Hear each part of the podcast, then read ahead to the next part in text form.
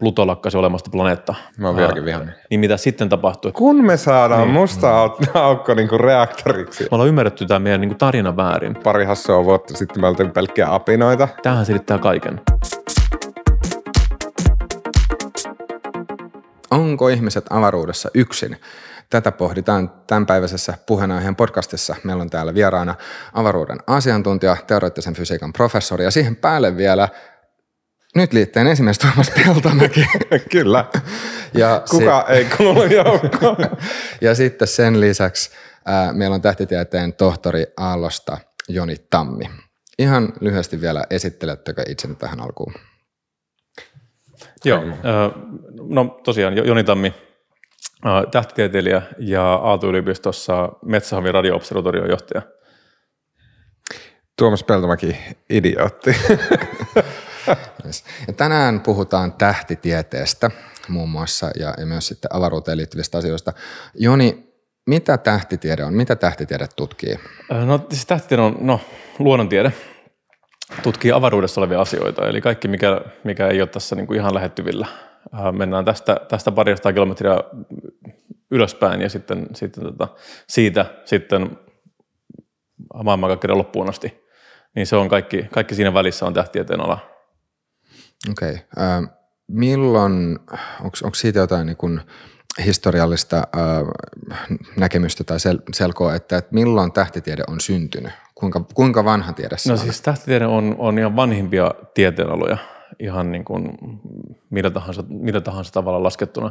Ja tämä tiedetään siitä, että, että tota, äh, niin kuin muinaiset babylonialaiset, yleensä aloitetaan puhe, että jo muinaiset roomalaiset, mutta, mutta tämä on niin kuin modernia historiaa. Siitä mennään vielä monta tuhatta vuotta taaksepäin, päästään muinaisiin babylonialaisiin ja, ja egyptiläisiin, niin, niin he aloitti tähtitieteen. Siellä oli niin kuin, äh, silloin oli tähti, tähtitieteilijä papit, Uh, jotka, tota, uh, jotka niin kuin, uh, luetteloi täht, niin kuin taivaan asioita, tähtiä ja, ja, ja muuta. Myös niin kuin, sitten vastaavasti tuolla, tuolla tota, uh, Egyptissä, uh, Egyptissä tosi kauan aikaa sitten monissa kulttuureissa. Uh, eli, eli ei osata sanoa, miten, kau, miten niin kuin vanha tähtitiede niin kuin tieteenä on tai tutkimusalana, mutta siis ihan vanhimpia.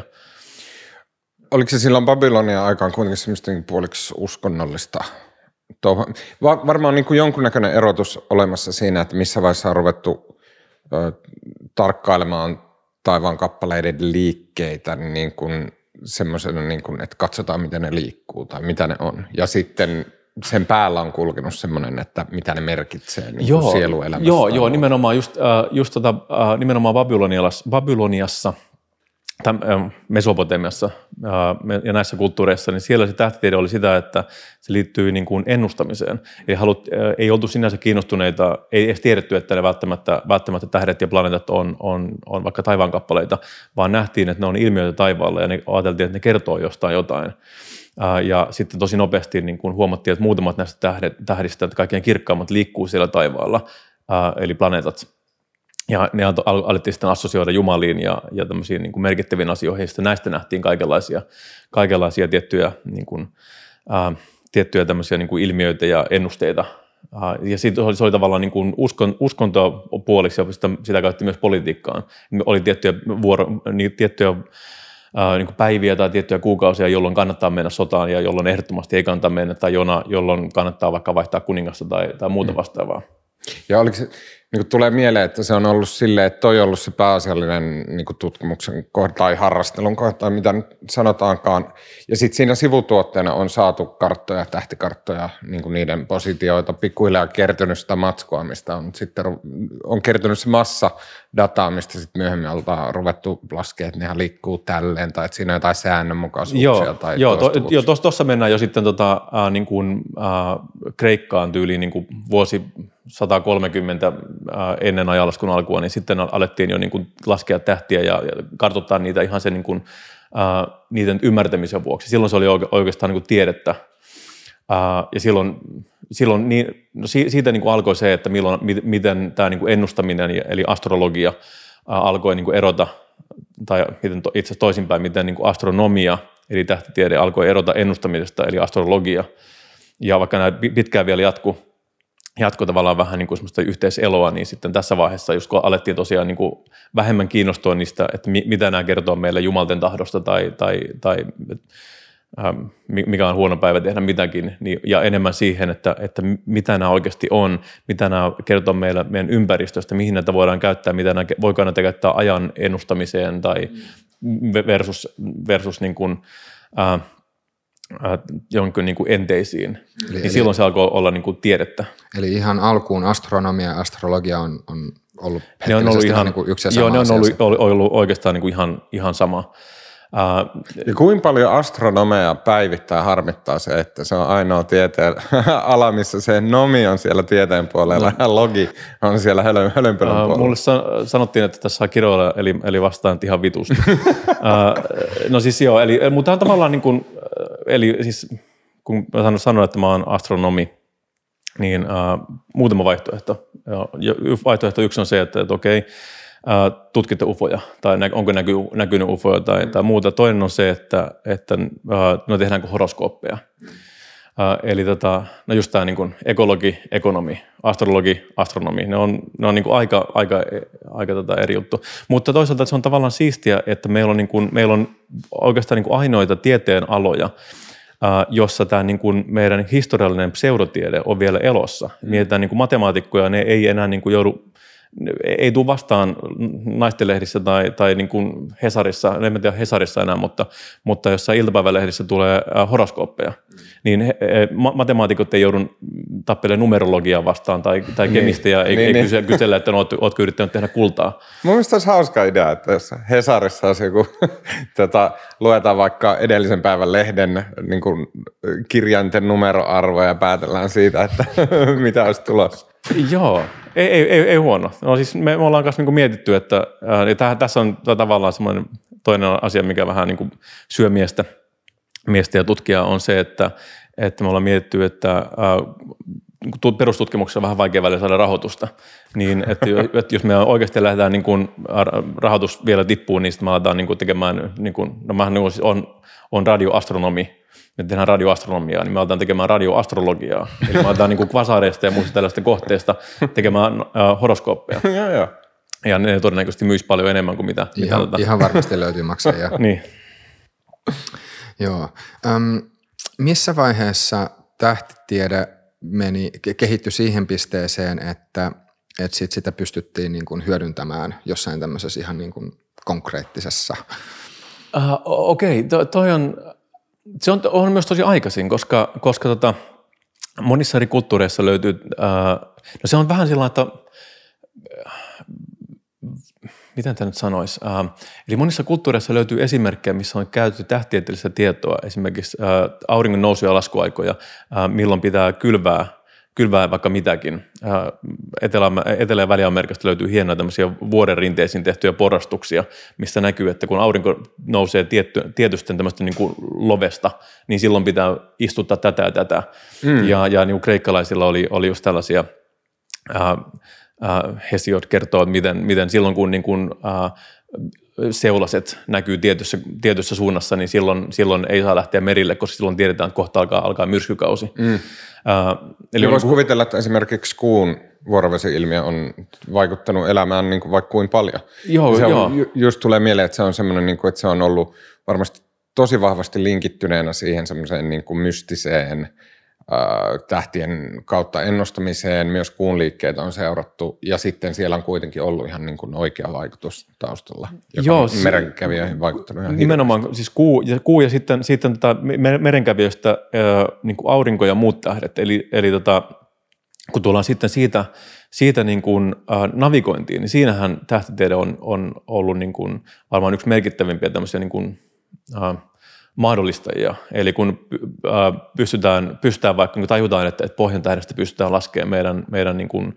äh, tavallaan niin kuin et, miten etelässä tai pohjoissa ollaan, niin, niin siitä pystytään hyvin, ja, ja, ja, ja miten tietyt tähdet nousee tietystä suunnista, niin siitä pystytään, niin kuin, se oli jo ensimmäinen sellainen, missä tähtitieteellistä, tähtitieteellistä niin kuin ymmärrystä ja tietoa pystyttiin tuomaan niin kuin, äh, muiden alojen ihmisten käyttöön. Totta kai esimerkiksi just tämä no, vuorovesi tai sitten vaikka, vaikka se, että Se johtuu, johtuu kuusta, mutta, mutta vaikka niin egyptiläisillä kun kalenteri perustuu siihen, milloin Sirius-tähti nousee tiettyyn niin kuin auringon kanssa samaan aikaan, koska siitä, siitä tiedettiin tai oltiin huomattu, että, että niili alkaa tulvia ää, samoihin aikoihin. Ah jaa, okei. Okay. Jotenkin huimaa. No ne on, ne on. Ja, ja se, se, Sirius on tosi kaukana. Niin, niin, ja siis se, sehän ei johdu siitä, se vaan huomattiin, että, että näin, näin sattuu olemaan, kun Sirius on, on kirkkaan tähti.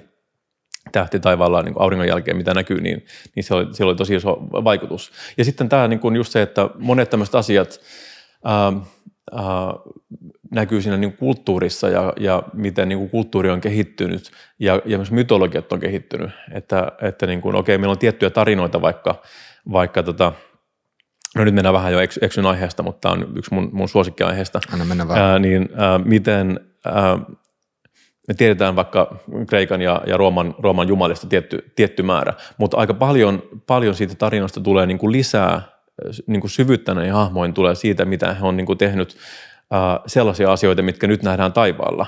Esimerkiksi niin kuin tyyliin, no, meillä on niin kuin kahdeksankymmentäkahdeksan äh, tähdistöä yhteensä taivaalla näkyvistä ja, ja sitten niin kuin kreikkalaiset ja roomalaiset tunsi niistä tietyn määrän, että olivat nähneet käytännössä kaikki pohjoisessa olevat ja sitten suurimman osa, osa etelässä olevia, niin niin kaikki melkein, no ei nyt ihan kaikki, mutta suurin osa liittyy jotenkin siihen, että Zeus on mennyt, no sanotaan suoraan panemaan jotain, jota hänen ei pitäisi panna. niin, tota, eli niillä on niin kuin, äh, ja sitten hän joutuu ongelmiin ja, ja sitten, sitten tulee, tulee vihainen vaimo Hera, joka, joka ajaa, ajaa tota viettelijättären tai, tai tämmöisen Zeuksen nuoren, nuoren rakastajattaren jonnekin mäkeen ja Zeus pelastaa hänet heittämällä tämän niin kuin naisen ja, ja hänen lapsensa, jotka Hera oli muuttanut karhuiksi niin taivaalle ja sitten meillä on sen takia meillä on iso karhu ja pieni karhu siellä, siellä. Ja sitten vielä pystytään niinku selvittämään muun muassa, että minkä takia pieni karhu ja iso karhu, eli, eli iso karhu on, on, on oikeastaan niinku se Otavan tähtikuvio, tai Otavan ympärillä oleva tähtikuvio, minkä takia ne ei koskaan laske, nehän ei koskaan laske meidän horisontin alapuolelle. Ää, niin, niin mytologian mukaan se johtui siitä, että Hera meni pyytämään sitten Poseidonilta, ää, Poseidonilta tai, tai Oseanokselta, Uh, että tämä niin kuin hänen, hänen miehensä vietellyt, vietellyt uh, nainen ei koskaan tota, uh, pääsi, pääsi juomaan vettä. Ne aina vaan laskee, katsotaan vaikka Välimeret, ne laskee alas ja alas, alas kohti merta, mutta sitten kääntyy takaisin ylös ja ylös ja ylös päivän, päivän aikana tai yön aikana ei koskaan pääse, tota, pääse mereen. Niin tällaisia niin yritettiin selittää, selittää tota myös niin tällaisia niin tähtitieteellisiä havaintoja, että huomattiin vaikka tämmöisiä niin, niin sanottuja sirkumpolaarisia tähtiä, mitkä ei koskaan laske, koska ne, ne on niin lähellä taivaannapaa, niin mytologialla. Mm, joo. Tämä on siis tosi, tosi mielenkiintoinen aihe, tämä mytologia, jos, jos miettii siltä kannalta, että, että, että jotenkin, jotenkin tuntuu, että ihmisellä on luontainen tarve rakentaa tarinoita niille ilmiöille, mitä sitten havaitaan ja, ja mitä, mitä sitten tarkemmin jotain ilmiöitä, ilmiöitä tota, tunnetaan, niin, niin sitä, sitä sitten niin kuin tarkempia tarinoita niistä, niistä pyritään rakentamaan. Tietysti nykyään, nykyään meillä on luonnontieteet, jotka voit olla, että se on semmoinen tarina, mikä, millä sitten pyritään kuvaamaan sitä, että, että minkälainen tämä todellisuus on, mutta sitten just aika ennen luonnontieteitä, niin, niin se, se ihmisen taipumus selittää, että mistä asiat johtuu, niin se on mun mielestä aika, aika jännä. Ja just mm. että, että minkälaisia sit niin kun tarinoita lähdetään rakentaa tämmöisten juttujen pohjalle. Niin, niin eikä, tai tässä niin vähän tangentiaalisesti tuohon, että mut ei ne niin luonnontieteidenkään puolella edes nykyaikana, jolloin ne on hyvin niin kuin eksakteja ja, ja niin kuin, uh, tietyllä pieteetillä tehtyjä tutkimukset ja, ja se tiede, mutta kyllähän se niin kuin sitten, kun kerrotaan esimerkiksi, ää, sanotaan varsinkin fysiikan ää, tutkimustuloksista, ää, avaruusopin puitteissa kerrotaan vaikka maailmankaikkeuden synnystä ja kaikki, se, se niin kuin, kyllähän sekin tarinallistetaan. Esimerkiksi jos mietitään, mitä meillä ajatellaan ää, Big Bangista, niin se, että mitä, mitä se oikeasti on ollut ja mitä me ajatellaan, että mitä se siitä on, niin ei se kuitenkaan se itse kuva ei kovin paljon muistuta sitä, että miten sitten ihmiset about sen ymmärtää niin kuin niiden tarinoiden kautta. Että se tarinan muoto pysyy edelleen. Sen muistutaan hyvin paljon mitä tahansa alkukertomusta, mistä tahansa tota, mm. uskonnosta. Se on vaan niin kuin, sen pohjalla on se tiede. Joo, ja toi on itse asiassa, tai Sehän on, siis helpottaa sitä ymmärtämistä ja meidän täytyy myös kertoa jotenkin niin kuin pystyä itsellemme selittämään, mitä tämä, nämä mun havainnot tai laskelmat tarkoittaa, äh, mutta sitten jos jää liian kiinni siihen tarinaan, niin sehän on niin kuin haittaa. Mm, näen näen tämän niin kuin tosi usein, kun mä vaikka yritän selittää mustia aukkoja opiskelijoille tai etenkin koululaisille, kun käy puhumassa nuoremmille, niin, niin tämä tämmöinen malli, malli, minkä tekin olette varmaan monta kertaa nähnyt, missä on, on meillä on joku kuminen lakana tai kuminen tämmöinen niin kuin laatta ja siihen pistää massa, joku pallo, niin se kaareuttaa. Ja sitten kun pistää isommin massaa, se kaareuttaa ei vielä enemmän. Ja pistää vielä isommin massaa, niin se kaareuttaa oikein syvän kuopan siihen. Ja sitten jos me pistään siihen todella isoa massaa ja laitetaan tosi pieneen, pieneen tilaan, niin se tekee sen tämmöisen niin kuin oikein syvän, syvän kuilun tai tämmöisen jopa reijän, eli mustan aukon. Niin tämähän on niin kuin, täällä yritetään, niin kuin, tässä on meidän oma neliulotteinen mm. avaruus tai, niin. tai aika-avaruus laitettu niin kuin kaksiulotteiseen. Niin, tarinan kautta kerrotaan. Niin. Ja, sit, ja se, johtaa, ja se on, niin kuin auttaa meitä ymmärtämään tiettyjä osia siitä niin kuin fyysi, fyysisestä todellisuudesta, mutta se johtaa ongelmiin sitten, kun ihmiset alkaa miettiä, että no miten voi olla, että mihin se, mitä esimerkiksi vaikka kallistaa sitä kalvoa tai, tai voin mä laittaa sinne solmun tai mihin se johtaa. Ja sitten ihmiset lähtee miettimään, että no, jos mä tipun sinne mustaan aukkoon, niin mistä mä sitten tuun ulos. Ja, ja okei, tämähän on niin kuin madonreikä-ajatus, mutta, mutta tota, ja ihan oma asiansa, mutta nämä johtaa tämmöisiin niin kuin jäädä liikaa kiinni mm. sen tarinaan, liikaa sen yksinkertaistukseen. Mun mielestä tuo on jotenkin aivan tavattoman mielenkiintoista sille, että jos mä tykkään harrastella paljon ja tosi paljon lukee siis populääri-tiedekirjallisuutta, joka liittyy siis astrologiaan, joo, mutta siis suhteellisuusteoriaan, aika-avaruuden astro- astronomia, no niin, äh, niin, äh, niin kuin aika-avaruuden, miten se toimii, miten massa vaikuttaa ja näin päin pois ja näin. Ja mä monesti niin kuin vähän kateellisesti mietin sitä, että sen on pakko niin kuin tieteentekijöille tuntua täysin eriltä sen asian ajattelun, koska ne niin kuin ajattelee sitä esimerkiksi matemaattisesti. Ne ymmärtää, miten tämmöinen ja tämmöinen muuttuja vaikuttaa tänne ja tonne. Ja sitten, niin kuin, koska mä en matikasta ymmärrä yhtään mitään, mutta vaikka sanotaan tietokonekoodista ymmärtää, ymmärrä enemmän. Ja silloin mä tiedän, että miltä se tuntuu, kun koodaa, että miten se, niin kuin, miltä se niin kuin ajatuksessa vaikuttaa, kun koodaa. Ja jos sä osaat koodata, niin sä ajattelet hyvin eri lailla, se tuntuu hyvin eriltä. Ja sitten niin kuin vähän kateellisesti ajattelen sitä, että miltä tuntuu lukea avaruudesta, niin kuin kun on tavallinen ihminen, joka ei ymmärrä sitä, joka ei tee niitä laskelmia tai näe niitä mittaustuloksia. Ja sitten tavallaan teillä tieteentekijöillä se niin kuin tunne on pakko olla aivan erilainen kuin meillä maallikoilla.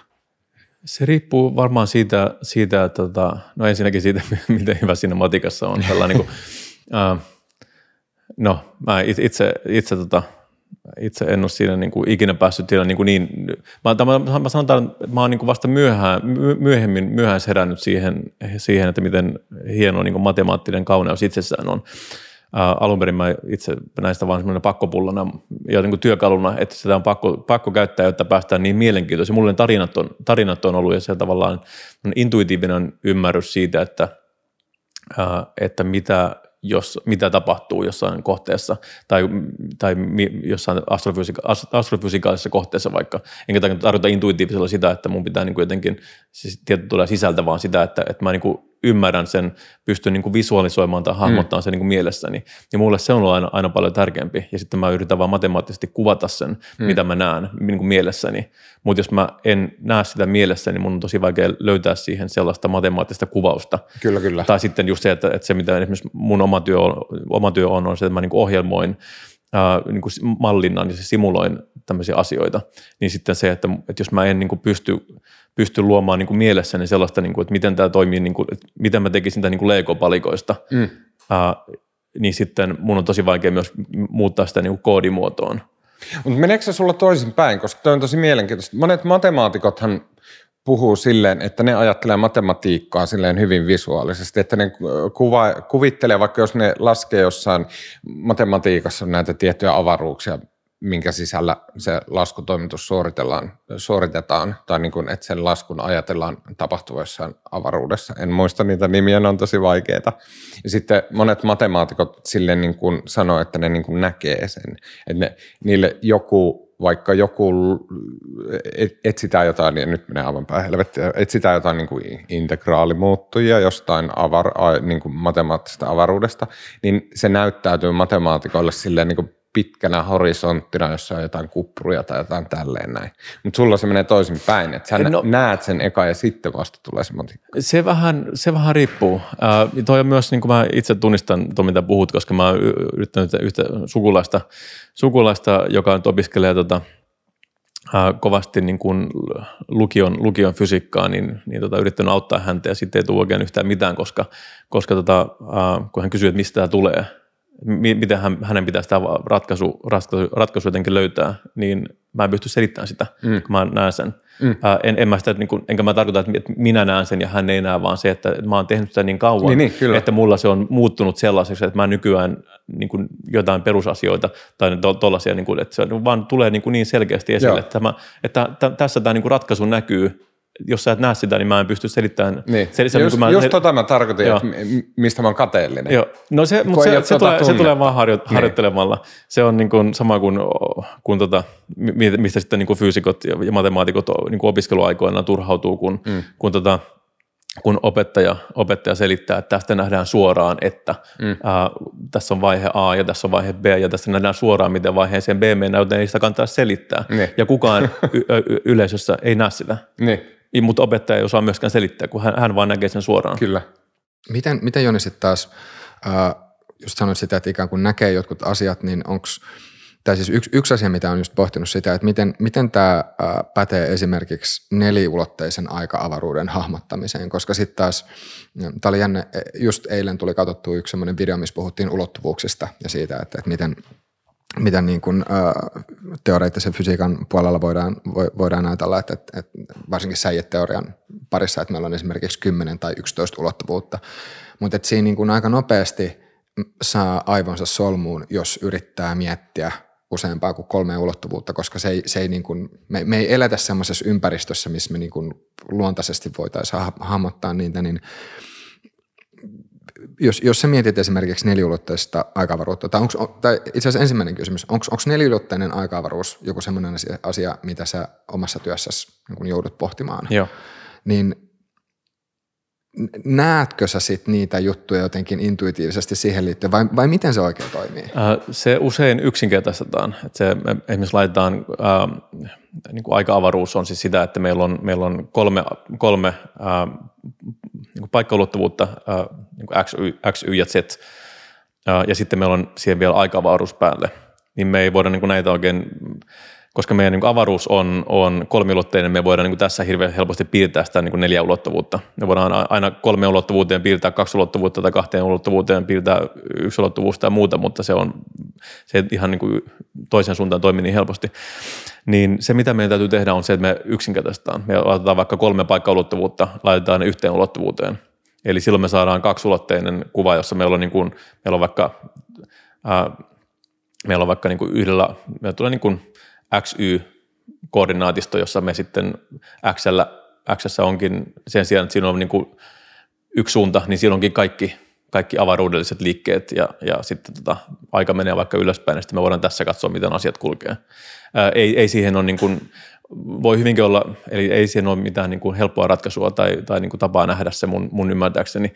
Ää, tai mä en ole ainakaan sellaista löytänyt ää, muuta kuin se, että yritetään yksinkertaistaa. Et sen takia me puhutaan niistä ää, kumikalvoista, koska se on niin kuin helppo tapa havainnollistaa se, ää, vaikka se ei olekaan ollenkaan se totuus, mutta se on niin kuin analogia ja, ja yksinkertaistus. Eli että silloin kun näitä, näitä miettii, niin jollain tavalla sit, sit, sit just niin kun yrittää, yrittää paketoida ne semmoiseen, niin kun jos, jos miettii asioita visuaalisesti, niin sit pyrkii paketoimaan ne jotenkin väh, niin kun korkeintaan kolmiulotteisiksi, koska jotenkin näin sanoa. No meillä on aika vaikea, vaikea, tota, vaikea hava, niin kun, äh, mitä mä sanoisin, vaikea äh, kuvitella asioita, joita me ei ole nähty. O, o, jotkut varmaan siihen, siihen, siihen pystyy, mutta, tota, mutta niin kuin sanottu, niin kuin kukaan ei ole mun ymmärtääkseni nähnyt neliulotteista niin kuin asiaa niin kuin kolmiulotteisessa maailmassa. Eli meillä on, niin kuin, meillä ei ole kokemusta sellaisesta. Me voidaan niin kuin miettiä, miltä sellainen voisi näyttää tai miten sellainen voidaan havainnollistaa. Si- siihen on eri työkaluja, mutta, mutta, tota, mutta se mä, menee... Mä haluan tarkentaa, eikö me... niin kuin termiä, että eikö meidän maailma tällä hetkellä on neliulotteinen? Ja aika neljäs ulottuvuus. Joo. Ja tässä tavallaan puhutaan viisulotteista maailmasta, jossa on niin kuin joku ulottuvuus, joka on niin kuin näiden kolmen liikeulottuvuuden ajan ulkopuolella. Ja sitten on, on, se on niin kuin eri juttu. Että okay. niin meidän maailmankaikkeus on, on näillä näkymin, tai tässä niin kuin tähtitieteessä me puhutaan, että se on neliulotteinen. Sitten niin kuin mennään niin kuin, äh, niin kuin kvanttitasolle ja, ja muuten, niin sitten me pitää ottaa niin kuin näitä säijäteorioita. Tai, joo, tai, niin kuin, missä on ulottuvuuksia lisää. Joo, ja, mä, se on, kertoa, mä kerran jo. nimittäin luin äh, tästä aihepiiristä. Mä en ikävä kyllä muista, mikä se kirja oli, mutta siinä oli yksi ainoa vertaus, Jolla, jonka mä oon ikinä tajunnut, joka liittyy tähän, että miten voi ajatella moniulotteisesti. Ja se tavallaan tosi pettymyksen lailla siinä mentiin askel taaksepäin ja mentiin siihen, että mitä jos se olisi kaksiulotteinen maailma. Siinä käytettiin semmoista vertauskuvaa, että, että tota, on semmoinen aika kuuluisa kirja kuin Flatland, mm. niin se oli mun mm. mielestä se esimerkki oli tästä, niin kuin, se oli pastissi tästä Flatlandista tai jon, jonkunnäköinen referaatti siitä. Mutta että on olemassa tämmöinen maailma, jotka, jossa kaikki ihmiset asuu semmoisen A neljä sisällä ja se on siis kaksulotteinen lituska maailma ja sitten ne, ne menee siellä vähän niin kuin semmoinen vanha tietokonepeli, mitä ohjattiin ylhäältä päin semmoinen ukkeli kulkea näin. Että se oli tämmöinen. Ja sitten, että niitä tavallaan lisäulottuvuuksia kannattaa ajatella silleen, että, maailma, että se, kun se on kaksulotteinen maailma, näin, se on semmoinen A neljä paperi. Ja sitten joku ottaa semmoisen pallon ja työntää sen, sen maailman läpi. Silleen okei, okay, niin se ei jotenkin rikos sitä paperia, mutta kuitenkin, että se työnnetään sen, sen paperin läpi. Ja me tietää, että se on kolmiulotteinen pallo, joka menee sen paperin läpi, mutta niille, jotka elää siinä kaksulotteisessa maailmassa, niin niillähän se näyttää siltä, että aluksi sinne tulee pieni rinkula, sitten tulee isompi, se laajenee se rinkula, ja sitten kun se on siinä pallon keskikohdalla, niin sitten se lähtee taas supistuu se rinkula ja näin. Sille, mä saan niin kuin ton esimerkin kautta jotenkin kiinni siitä, että miten niin kuin tavallaan ees sen jotenkin hyväksyttäväksi sen ajatuksen, että saattaa olla ylimääräisiä ulottuvuuksia, jotka sitten näkyy meille vaan niin kuin eri lailla. Mm. Mutta tämähän on niin kuin just sen takia, että koska se on, aika, se on tosi hyvä, hyvä analogia. Yeah. Ja, ja, ja sitten just sitä, että jos me asutaankin tällaisessa, että ajatellaan, että me tiputetaan vaikka meidän, meidän, meidän kolmiulotteisesta avaruudesta yksi ulottuvuus pois, niin me ollaankin tällaisessa niin kuin paperiarkissa. Niin mitä sitten tapahtuu, jos me viedäänkin vaikka arkin päät yhteen tai laitetaan ne päällekkäin tai muuta, niin mehän voidaan liikkua tavallaan niin kuin, äh, yhden, kaksiulotteisessa, äh, on tässä paperi. Ne, jotka kuuntelee tätä, tätä autossa, niin ne ei ihan ehkä hahmota, mutta, mutta jos sulla on vasemmassa kädessä, kädessä ja oikeassa kädessä yhteinen, yhteinen paperi niiden välissä ja kädet, ne, kädet yhteen, niin, niin silloinhan paperit, paperit, niin, laitetaan paperi kahteen, niin silloin, silloin kaksi paperin päätä ää, koskettaa toisiaan. Mm. Vaikka ja, niiden etäin, ne on niin, niin, niin vaikka kaukana niin, toisesta, paper, niin, pa, vaikka niin, niin nimenomaan ne on paperia pitkin, ne on, ne on niin kuin paperin toisessa päässä, mutta silti ne on ihan vierekkäin ja, ja niin kuin tällä tavalla. Niin tämän takia niin kuin, tällaiset asiat, asiat tekee noista niin kuin miettimisen. Ei miettimisen se jotenkin ymmärrettävää, mutta silti ne on jälleen kerran ollaan, taas, taas tiputaan sinne tarinaan. Niin. Että se niin kuin tarinallistetaan se niin kuin tavallaan kova tiede, mikä siellä on taustalla. Tämä on toisaalta just sitä, että... että äh, tässä mennään nyt niin kuin vähän sen tähtitieteen ulkopuolelle, koska tähtitieteessä me, me pystytään tutkimaan asioita, jotka varmasti on meidän omassa maailmankaikkeudessa. Ja meidän ei aina tarvitse hirveästi miettiä asi- sitä, että miten tämä oikeasti menee. Me vaikka just mietitään, mietitään just, äh, vaikka, että onko, onko meillä oikeasti kymmenen tai yksitoista ulottuvuutta, niin, niin meidän ei tarvitse murehtia sitä tähtitieteessä. Meille riittää, me voidaan kuvata kaikki, kaikki niin kolmessa paikkaulottuvuudessa. Tai just vaikka niin kuin mustat aukot, niin, niin meitä ei... Niin kuin, Meille, meille mustataukot on, on niin kuin taivaankappaleita siinä, missä, missä niin kuin tähdet ja, ja planeetat ja galaksit. Ää, eli meidän ei tarvitse niin kuin murehtia sitä, että mitä mustan aukon sisällä tapahtuu tai, tai mikä on tapahtumahorisontti tai tuleeko siinä, siinä niin kuin mitä tapahtuu informaatiolle ja, ja, ja, ja tällaisia, mitkä teoreettiset fyysikot, mitä teoreettiset fyysikot miettii ja mitä, mitä vaikka no, Stephen Hawking, Hawking ää, niin kuin, Uh, ennen, ennen kuolemaansa, niin kuin ihmiset ennen kuolemaansa yleensä miettii, eikä sen jälkeen, niin, uh, niin jo kirjoittaa, niin kuin keskusteli tästä, että, että onko niin kuin mustia aukkoja ylipäänsä olemassa, tai näin, näin se niin kuin uutisoitiin, uh, just sen takia, että, että mietittiin, että voiko tällaista niin kuin, uh, voiko tapahtumahorisonttia, mitä tapahtumahorisontti oikeasti on ja muuta. Sellainen pitkä juttu, ei mennä siihen, mutta se pointti on se, että millään tällä ei ole, ei ole niin kuin tähtitieteilijöille hirveästi merkitystä sen takia, että se ei muuta sitä, että me nähdään näitä kohteita. Esimerkiksi siellä Metsähovissa me, me, niin kuin, me havaitaan, havaitaan niin kuin tuhansia erilaisia supermassiivisia mustia aukkoja. Se, että jos joku tulee sanomaan, että no, no ei, ei, niin kuin, ei äh, ei tapahtumahorisontti ole tällainen, kun me ollaan, ollaan ajateltu tai muuta, niin, niin se, on, se voi olla, olla ihan totta, mutta se ei niin kuin vaikuta siihen, mitä me havaitaan. Mutta ei, nyt, eikö teidän pidä kuitenkin, tai siis kyllähän se linkittyy vahvasti siihen, että te ette pystytte tulkitsemaan niitä teidän havaintoja. Joo, siis se, joo, me, se tavallaan, tavallaan, tulkitsee, ta, tavallaan niin kuin vaikuttaa, mutta sanotaan näin, että, että nyt, nyt vaikka me... Ää, Tuossa viisitoista vuotta sitten Pluto lakkasi olemasta planeetta. Mm, mä oon vieläkin vihainen.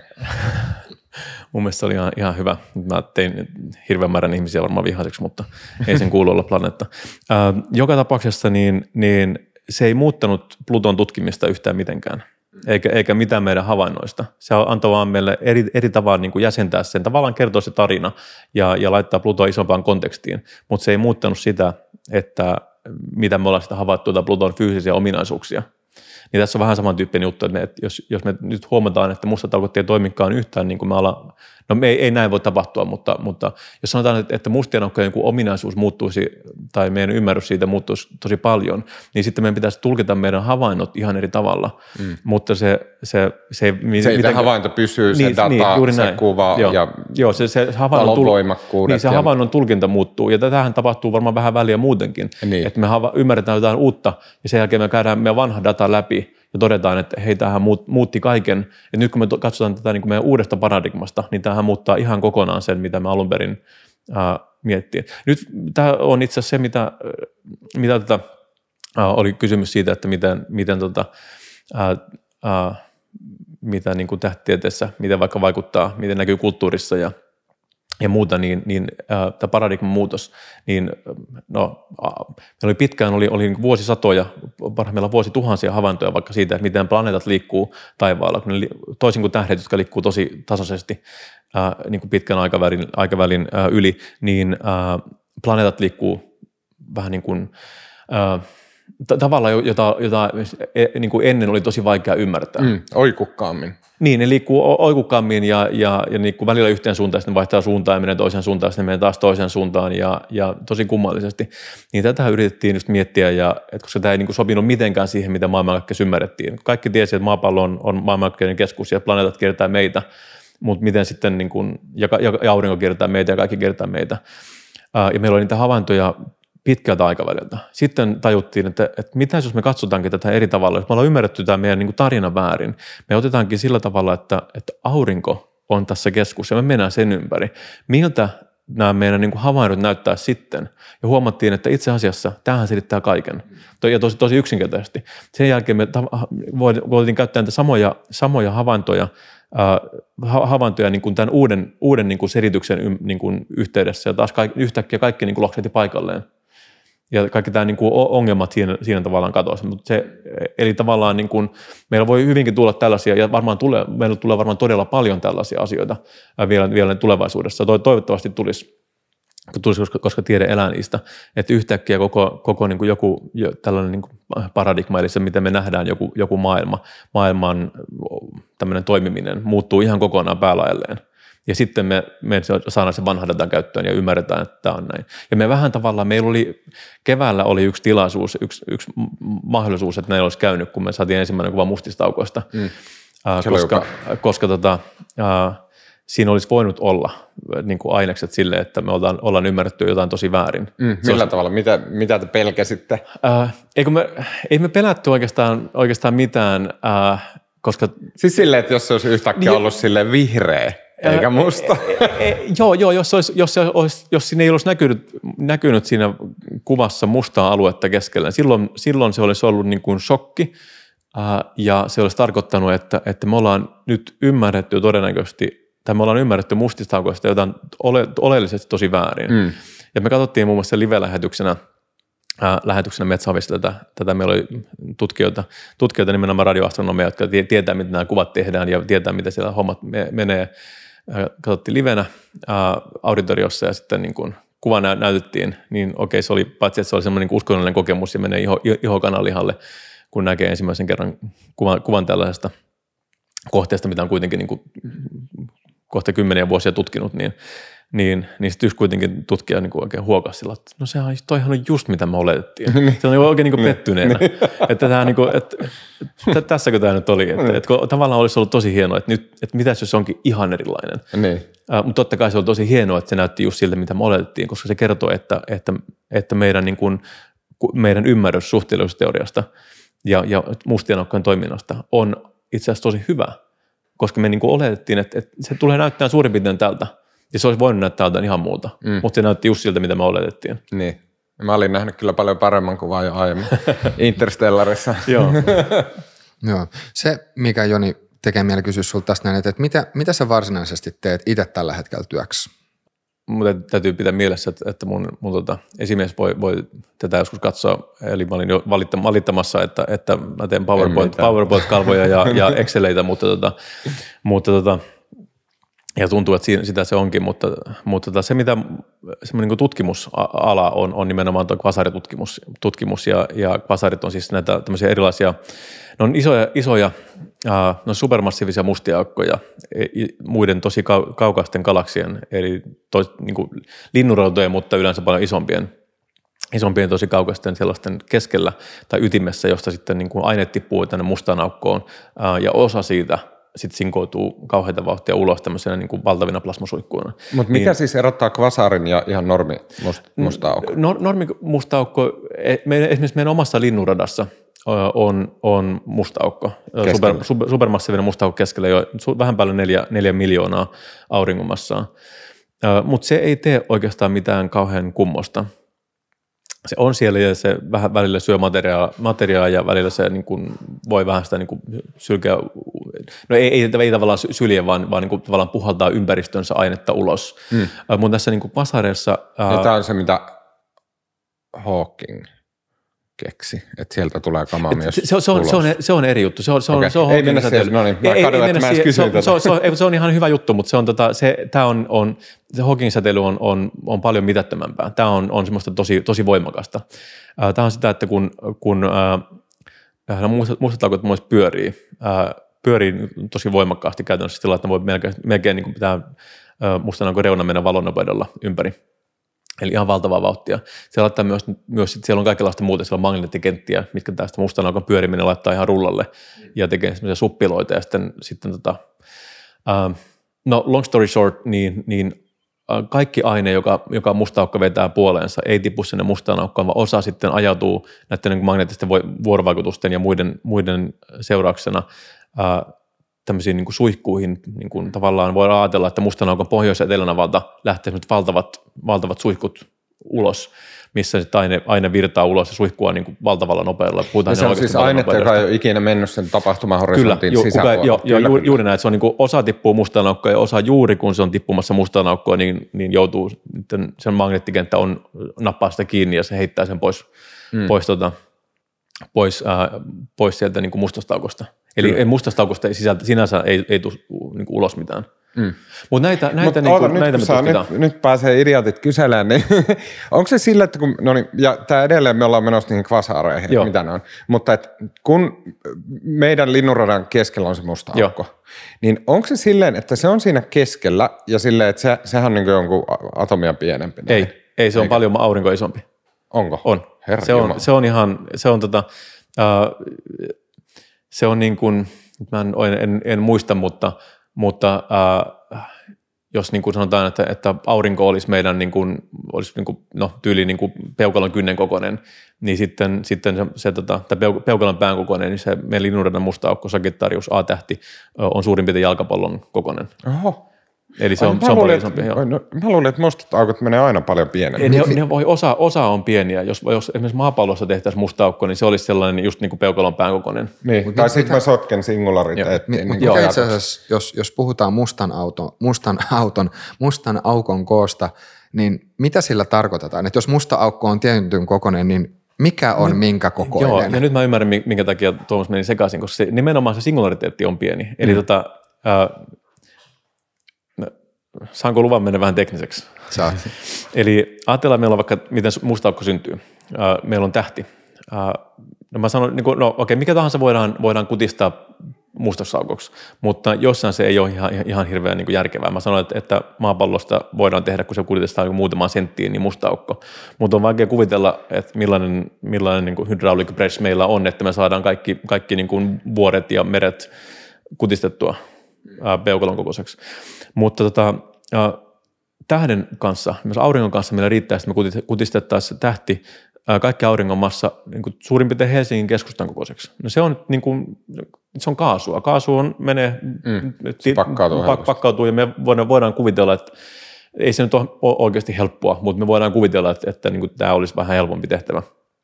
Ää, me pakataan se tosi pienen tilaan, ää, niin jossain vaiheessa, no ensinnäkin meillä on niin kuin painovoima.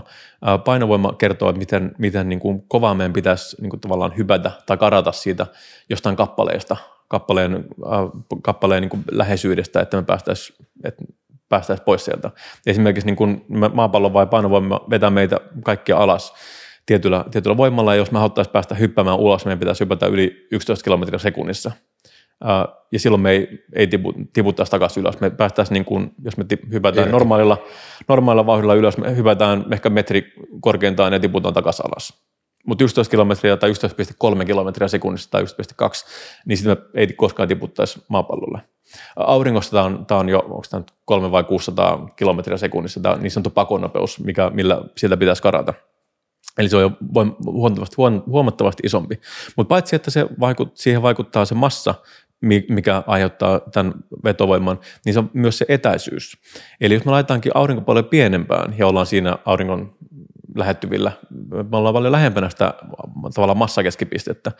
Ja yhtäkkiä se pakonopeus, eli tarvittava karkunopeus sieltä, sieltä onkin paljon isompi. Ja jos me tiivistään vielä pienemmäksi ja pienemmäksi ja pienemmäksi ja pienemmäksi, niin se koko ajan kasvaa ja kasvaa ja kasvaa ja kasvaa käytännössä mm. niin kuin eksponentiaalisesti. Mutta onko se silleen, että se, ka- siis se pakonopeus kasvaa tavallaan sen takia, että me myös päästään lähemmäs sitä keskipistettä? Joo, joo. joo se on niin kuin pien- onko, sillä niin kuin, onko sillä itsessään niin kuin painovoimaa voimistava vaikutus sillä, että se, se massa pakkautuu pieneen? Ei, ei se on, se on niin kuin, äh,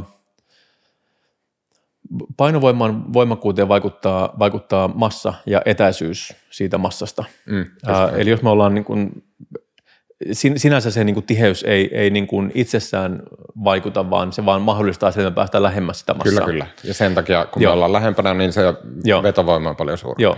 Ja jos me tosiaan kutistettaisiin aurinko sillä tavalla, että se olisi niin kuin halkaiseltaan, sanotaan, niin kuin viisi, äh, anteeksi, sanotaan seitsemän kilometriä, niin silloin, silloin tota, siinä olisi jo, niin, jo ajatellaan, että siinä olisi pinta, missä me voit, mihin voitaisiin mennä seisomaan, niin se vetäisi meitä niin kuin puoleensa sillä tavalla, että meidän, meidän pitäisi hypätä melkein valonnopeudella, että me päästään pois sieltä. Eli niin kuin, äh, jo niin kuin valtavalla nopeudella, että me, että me mitenkään voidaan, voidaan niin kuin ikinä päästä pois. Jos me siitä vielä tiivistetään ihan hiukan, hiukan pienemmäksi, eli sillä tavalla, että auringon niin kuin halkaisijaksi, halkaisijaksi tulisi kuusi kilometriä, äh, niin silloin äh, se, äh, tämä pakonopeus ylittäisi valonnopeuden. Eli meidän pitäisi hypätä, sanotaan vaikka prosentti enemmän kuin valonopeus, tai niin kuin vaikka puhutaan, niin kuin, että valonopeus on, on yksi C, niin me pitäisi hypätä niin kuin yksi pilkku yksi tai yksi pilkku nolla yksi C. Ja vaikka se olisi vain prosentti enemmän kuin valonopeus, niin se on se silti mahdoton. Mikään ei voi liikkua nopeampaan kuin valo, eli mikään ei pääse pois sieltä. Eli näin ollen vaikka niin kuin aurinko, jos me kutistettaisiin aurinko tämmöiseksi pieneksi, niin se voi silti loistaa, mutta mikään valo sieltä ei tulisi, tulisi poispäin. Niin, niin, joo, ja ajatella. Joo, ja se on niin kuin, oikeastaan tämä niin kuin mustan aukon koko on, on tämä, niin kuin, puhutaan niin kuin tapahtumahorisontti. Äh, tämä on monta, monta tavallaan termiä. Äh, mä yritän hiljalleen palata pois siitä teknisyydestä, äh, ennen kuin mennään liian, liian syvällä niin kuin Schwarzschildin säteisiin ja, ja, ja muihin. Niin tota, äh, tosiaan, jos me kutistetaan niin kuin, äh, ma, auringon kaikki massa, niin kuin yhteen pisteeseen, niin, niin, ja laitetaan se piste vaikka tuohon niin kuin Helsingin keskustaan, ää, niin silloin ää, mikään, mikä on tämmöisen niin kuin, no kyllä mä nyt kuitenkin joudun mainitsemaan sen Schwarzschildin säteen vielä, tai menen määrittelemään sen, se on tavallaan se niin kuin tapahtumahorisontin etäisyys, eli se, että mm. miten, miten lähelle sitä mustaa aukkoa, tästä massaa voidaan mennä, ää, että päästään sieltä vielä pois. Ää, ja tämä tapahtumahorisontti tavallaan, niin kuin, se on tavallaan se niin kuin mustan aukon pinta, mutta se ei ole pinta sellainen niin kuin fyysinen, että sitä voidaan mennä koputtaan tai silloin, vaan se on vaan tavallaan raja. Mm. Eli tämä on just, että jos me laitetaan koko auringon massa Helsingin keskustan keskustan rautatieasemalle, niin me voidaan niin kuin tyliin Pasilaan, johon on kolme kilometriä. Ja tämä auringon kutistaa me voidaan laskea, että tämä auringon Schwarzschildin säde, eli se, että miten, miten niin kuin pieneen, mikä on sen mustana onko säde, säde että, ää, joka siitä tulisi, niin se on kolme kilometriä. Eli me voidaan niin kuin Pasilaan tulla ää, nippanappa tai hiukan niin kuin suurin piirtein Pasilaan asti, ää, mutta me, ja siitä vielä mennä junalla pohjoiseen, ää, Jos, jos me liikutaan valonopeudella ja me päästään pois. Mutta jos me tullaan yhtään siitä eteenpäin, niin meillä ei ole enää mitään muita vaihtoehtoja kuin ajautua sinne niin kuin Helsingin keskustaan, koska siellä, siellä oleva massa ää, vetää kaiken puoleensa. Ja tässä esimerkissä, niin kuin, että jos ollaan sen tapahtumahorisontin vielä siellä turvallisella, turvallisella niin. puolella, vähän tyhmästi sanottu, mutta kuitenkin, niin onko se sillä tavalla, että siinä kuitenkin se painovoiman vetovoima on huomattavasti kovempi kuin sitten vielä kauempana. Vai onko se silleen, että se niinku vetovoima tapahtuu vasta sen ta- tapahtumahorisontin toisella puolella? Eli vetovoima kasvaa koko ajan, jatkuvasti, äh, mitä lähemmästä mennään. Jossain vaiheessa se on vaan niin kova, että sieltä ei pääse, pääse enää just pois. Jos, jos puhutaan siis mustan aukon koosta, niin onko mustan aukon koko, voiko sen ajatella, että se on ikään kuin, että missä se tapahtumahorisontti on? Menee? Joo, nimenomaan me ajatellaan näin, että se tapahtumahorisontti on tavallaan se pallo. Eli, eli just näin, että ja nyt me tullaan tavallaan kahteen eri asiaan, josta ää, kun sä puhuit siitä singulariteetistä, eli, eli mä ajatellaan myös, tai yksi tapa nähdä tämä, tai, tai yksi tulkinta, tulkinta on se, että, että mustissa aukoissa on se kaikki aine, missä romahtaneessa tähdessä vaikka on pakkautunut pieneen pisteeseen siinä mustalla kuin keskelle, ja se on siellä se massa. Ää, ja, ja silloin tota, tämä niin kuin mustan aukon aukon säde, tämä niin kuin, ä, tapahtumahorisontti on sellainen, miten lähelle sitä voidaan tulla ennen kuin se painovoima on, on tota, ä, painovoima estää meitä koskaan karkaamasta. Mutta toisaalta niin kuin, ei, se ei aina tarvitse olla sillä tavalla, että meillä on niin kuin yksi tämmöinen tällainen, tota, ä, tällainen ä, piste, ä, bi, bi, niin kuin singulariteettityyppinen juttu, vaan, vaan että jos me tyyliin täytetään, oliko se nyt Saturnuksen vai, vai, vai Neptunuksen, Saturnuksen niin kuin, ää, radan sisä, sisäosat. Tehdään Saturnuksen, niin kuin, Saturn, Saturnuksen radan, radan niin kuin sisäosa, ajatellaan se palloksi, ja täytetään se ilmalla, niin siinä olisi riittävästi, niin kuin, riittävästi tavallaan massaa, ää, massaa tietyn ää, säteen sisällä, jotta se olisi musta aukko. Oh nyt, mä en ole, nyt täytyy toivoa, että, että, että mä muista ihan väärin, kun saattaa tulla vihasta postia kollegoilta, jos, jos meni ihan väärin, mutta, mutta silloin, eli tämä ei tarkoita, tarkoita että, että mustasaukossa pitäisi olla mikään, niin kuin, että se on valtava, valtava tämmöinen niin kuin tiheä, mm. tiheä juttu, vaan se voi olla, niin kuin, me voidaan ajatella, että mustavalkko voi olla jopa käytännössä täysin tyhjä lukuunottamatta sitä singulariteettia. Se kaikki massa on siellä yhdessä pisteessä, ja jos me joudutaan mustanauko sisälle, niin se tarkoittaa sitä, että me ollaan tultu tämän niin kuin tavallaan pinnan, tämmöisen pallon sisälle, mistä me ei koskaan päästä enää ulos. Mm. Mutta tämä on itse asiassa nyt just sen tyyppistä ajattelua, mitä, mitä minä niin kuin tähtitieteilijänä haluan, haluan niin kuin välttää, tai mitä meidän ei tarvitse oikeastaan tehdä, koska meillä ei ole sinänsä hirveästi väliä, että mitä siellä mustan sisällä tapahtuu. Onko siellä, siellä niin kuin tähti, joka ei ole vielä romahtanut kokonaan, vai onko siellä yksi singulariteetti, vai onko siellä ilmaa. Äh, koska se, mitä me nähdään, on se musta aukko. Me nähdään, me, meidän se tapahtumahorisontti-nimi äh, tarkoittaa sitä, että se on niin kuin horisontti, jonka sisällä olevia tapahtumia me ei nähdä, jotka ei koskaan tule meille. Ö, eli me, niin kun, mulla on tavallaan tähtitieteilijänä tavallaan lupa olla piittaamatta siitä, mitä mustanaukon sisällä tapahtuu, ö, koska ö, sieltä ei tule mitään tietoa ulos. Sieltä ei tule, sieltä ei tule valoa, sieltä ei tule ainetta. Ö, Ja loppujen lopuksi, mitä siellä tapahtuu, niin, niin me, me voidaan ajatella, että se joka, aine, joka tippuu mustaan aukkoon, tavallaan poistuu meidän maailmankaikkeudesta. Se ei tule koskaan enää takaisin. Se, se, niin kuin, se päätyy sinne mustaan aukkoon keskustaan, keskustaan ja singulariteettiin, mutta se, ei, niin kuin, se on poistunut tästä niin kuin meidän, meidän havaintopiiristä. Ja, ja tämä on niin kuin se syy, minkä takia mä haluan niin kuin keskittyä siihen, että musta aukot on, on tähtitieteessä tämmöisiä nimenomaan taivaankappaleita siinä, missä mm. planeetat ja tähdet. mm. koska me voidaan niin kuin havaita, me voidaan havaita niille tiettyjä ominaisuuksia, me voidaan antaa niille nimiä, mikä antaa sitä tarinankerrontaa, mutta me ei enää tarvitse niin kuin ihan mennä niin kuin siihen, että mitä siellä sisällä mm. tapahtuu tai, tai muuta. Mutta sen takia mulla on toinen pällikysymys esittää, kun monien galaksien keskustassa on musta aukko. Mm. Onko se uskotaan... edellytys sille, että galaksi niin kuin pyörii ja pysyy koossa, että siellä on musta aukko? Uh, Oikeastaan kaikkien, me uskotaan näin, että kaikkien galaksien keskustassa on, on musta aukko. Uh, se ei... Uh, galaksidynamiikka ei ole mun, mun erikoisalaa, mä yritän muistella. Mun mielestä se ei ole mitenkään niin kuin pakollista, uh, mutta se on tosi tyypillistä. Tai se on, se on niin tyypillistä, että, että tota, se on... Uh, uh, uh, tosiaan niin kuin uskotaan, että kaikessa on. Meillä ei ole mitään syytä olettaa, että jossain galaksissa ei ole. Mun, mun mielestä me ei olla havaittu, mulla ei ainakaan tiedossa mitään kohdetta, joka gal, galaksia, missä sisällä, sisällä ei olisi mustaa aukkoa, mm. tai supermassiivista mustaa aukkoa. Ja, ja sitten jos... Ja jossain on vielä useampia. Kyllä, kyllä. Jos sitten melkein kaikkien tai niin kuin iso osan galaksissa keskellä on se musta aukko, niin onko se musta aukko, siis onko sillä joku funktio?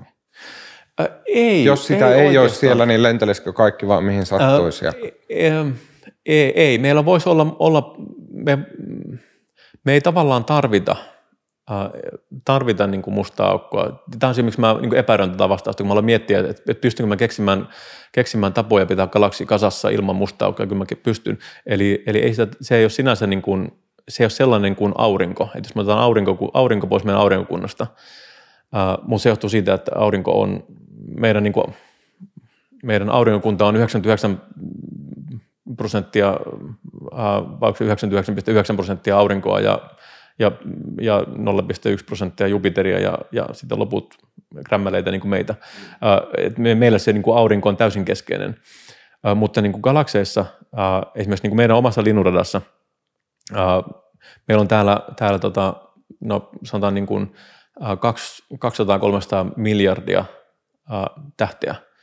Ja sitten meillä on siellä keskustassa musta aukko, joka on neljä miljoonaa, tämmöistä niin neljä miljoonan tähdenmassaa. Eli se on, se on ihan tavallaan tosi pieni osa sitä koko galaksista. Ja parhaimmillaankin se on vaan niin kuin jotain prosentteja siitä koko galaksin, galaksin massasta. Eli se ei ole mitenkään niin kuin kauhean merkittävä osa siellä. Se on enemmänkin sellainen seuraus. Että me ei ihan tarkkaan, tämä on yksi, yksi mielenkiintoisia juttuja, tätä me ei oikein niin kuin tiedä vielä, tai tähtiede vielä oikein ymmärrä, että miten... miten Miten, täh, miten niin kuin nämä supermassiiviset galaksit ja äh, supermassiiviset mustat aukot ja galaksit sy, niin kuin kehittyy yhdessä ja kumpi, kumpi niin kuin syöttää toista ja tuleeko meillä, jos meillä on iso musta aukko, niin tuleeko siihen iso galaksi ympärille, jos meillä on toisa, toisaalta iso galaksi, niin tuleeko sen aina, aina iso musta aukko ja, ja muuta. Äh, nämä on, niin kuin, nämä on sellaisia asioita, mitkä on vielä vähän, vähän avoimia. Kyllä me suurin piirtein ymmärretään niitä ja, ja no, tutkitaan, meillä on hyvät, hyvät niin kuin arvaukset niistä. Mutta tosiaan niin kun, äh, se on enemmänkin tuntuu olevan niin seuraus, että meillä on, meillä on paljon massaa siellä galaksin keskustassa ja, ja, ja musta aukko syntyy sinne ja sitten se tukee sitä galaksin, galaksin kehitystä. Mm. Ja nyt jos päästään sinne kvasareihin, mitä sä varsinaisesti tutkit. Mun, mun, mun tekee ihan nopeasti vielä äh, mustista aukoista kysyä semmoinen, äh, että jostain mustaa lukeneen, että et, et, et mustat aukotkin kuitenkin vois jotenkin kutistua ja sitten kadota. Et, et li- onks, onks niin, että et se... Että et et vaikka se aine ikään kuin sellaisenaan, sellaisenaan ei sieltä pääse pois, niin kuitenkin sit jotenkin niin kuin sitä energiaa voi sieltä, tai niin kuin, että jotenkin, että, että, että, että jonkinlaista säteilyä voi tuolla, niin kuin tulla sieltä, ikään kuin, että energia karkaa, ja sitten kun energia ja massa on vähän niin kuin yksi sama asia, niin sitten se... Joo, tässä on vai... tota, joo, joo, tämä on se, miten Tuomas viittasi Hawkingin, Hawkingin säteily, eli tavallaan äh, Hawkingin ajatus oli se, että, että äh, musta aukko voi niin kuin hiljalleen haihtua, äh, mutta se on tosiaan sellainen, niin kuin, äh, se on, se on niin, kuin niin tajuttoman äh, hidas prosessi. Eli se ei, niin kuin, se ei, ei, ei niin kuin, jos meillä on supermassiivinen musta aukko, niin sen haihtumisnopeus on, se lasketaan niin kuin, äh, mä en muista, että, muista mit, miten monta, miten monta niin kuin nollaa siinä oli, mutta se, se oli niin kuin sellainen, se, pelkästään se, että miten monta nollaa siinä, että miten monta vuotta kestää, että musta aukko haihtuu, niin meillä ei olisi nimiä, nimiä niin isoille luvuille. Eikö se on, niin kuin, mä oon ymmärtänyt, että se Hawkingin säteily, se on niin hidasta, että mustia, mustia aukkojen niin kuin lopullinen kuolema ja häviäminen liittyy käytännössä vaan niihin skenaarioihin, missä käsitellään sitä, että miten koko universumi lakkaa. Juu, juu, joo, joo, se siis, se joo. tapahtuu sitten ihan viimeisenä. Joo, siis supermass, siinä, siinä vaiheessa, kun kaikki muu, muu asia on jo niin kuin kadonnut tai hajonnut maailmankaikkeudesta, niin meillä on vielä, vielä supermassiivisia musteaukkoja. Just näin. Mutta se, no niin, nyt menee tosi närtteille, mutta kun mä en muista, oliko se niin päin, että se Hawkingin säteily tarkoittaa siihen, että just siihen tapahtumahorisontin pintaan syntyy, äh, tota, siihen syntyy niin kuin antimateria ja materia pari hiukkasia, josta toinen jää sinne ää, tapahtuma, normaalisti ne niin kuin tuhaisi toisensa. Joo. Ja sitten niin toinen jää sinne tapahtumahorisontin toiselle puolelle, toinen toiselle puolelle ja sen takia siitä syntyy. Sen, sen, joo, sen takia sieltä niin kuin tämä toinen, ää, ensinnäkin tämä, että syntyy, syntyy niin kuin hieman hiukkaspari, niin, niin se on tavallaan niin kuin ihan tu, tunnettu, tunnettu ja normaali. Ja se on täysin sattumanvarasta, että niitä joo, vaan tulee. Joo, joo, sitä vaan niin kuin sattuu oikeastaan niin kuin joka puolella, mutta kun se sellainen tapahtuu ihan mustan aukon, aukon reunalla tai tässä niin tapahtumahorisontin lähellä, niin, niin äh, se on to, to, no, tosiaan normaalisti aina sellainen prosessi, että, että äh, hiukkas-antihiukkaspari tavallaan syntyy ja samanteen ne, ne vetää toisiaan puolensa ja, ja, ja niin annihiloituu, muuttuu taas energiaksi. Ähm, äh, ja tota, nyt jos on, to, on musta aukko lähellä, niin toinen näistä voi mennä sinne mustaan aukkoon, jolloin toinen lentelee, lentelee sitä avaruuteen. Eli tavallaan ulkopäin katsottuna meillä on tullut ä, ä, yhtäkkiä sieltä mustan aukon, mustasta aukosta on tullut tavallaan ainetta. Ä, ja tota, tämä on tavallaan niin kuin, on vähän pidempi juttu kuin mitä me tässä haluaisin lähteä selvittämään, koska etenkin koska tämä ei ole, ei ole ihan... ihan mun, mun ydinosaamisaluetta, mutta joka tapauksessa tämä johtaa siihen, että hiljalleen sieltä, niin kuin, sieltä tota, ää, tavallaan musta aukko ikään kuin, niin kuin höyrystyy. Ja se on itse asiassa sillä, että mitä isompi se musta aukko on, niin sitä hita, hitaampi se prosessi on. Ja sitten mitä kun musta aukko pienenee, se kiihtyy ja kiihtyy, ja kiihtyy tästä niin kuin entisestään.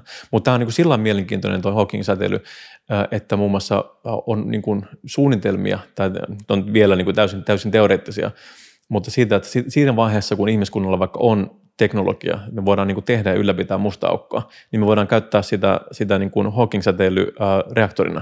Mm. Eli me syötetään sinne koko ajan hiukan tavaraa, että musta aukko ei kutistu, ja sitten se musta aukko, tämä niin kuin hiukkasäteily, mikä se tulee, niin, niin tota, me käytetään sitä lämmittämään vaikka vettä ja pyörittämään turbiinaa. Mä, mä voin kuvitella, että minkälaisen ympäristöliikkeen se sitten aikanaan synnyttää, jos niin. miettii, että ydinvoimakin on semmoinen, mikä on tuntunut pelottavalta, niin. ja sitten sit se, sit se aktivisti jengi, että nyt musta aukko, että tämmöistä ei tehdä, että tämä tuhoaa koko maailman kaikkeuden. Mm. Ja... Mutta jotenkin musta on mahtavaa ajatella, että ihan joku pari hassua vuotta sitten me oltiin pelkkiä apinoita, näin, ja nyt täällä ollaan. Sitten kun me saadaan niin. musta aukko niin kuin reaktori, mutta mut sitten noista mustista aukoista tuli mieleen se, että et, et, äh, oliko se siis täällä tota CERNissä jossain vaiheessa, kun, kun tota, äh, nyt en muista sitä vuotta, kun siellä otettiin taas vähän isommat energiat käyttöön tässä tota, siis täällä, täällä niin kuin CERNin hiukkaskiihdyttimessä, niin, niin sitten jotkut, äh, jotkut äh, tämmöiset fyysikot tai joko kotisohvafyysikot sanoivat, että on tosi vaarallista, koska nyt voi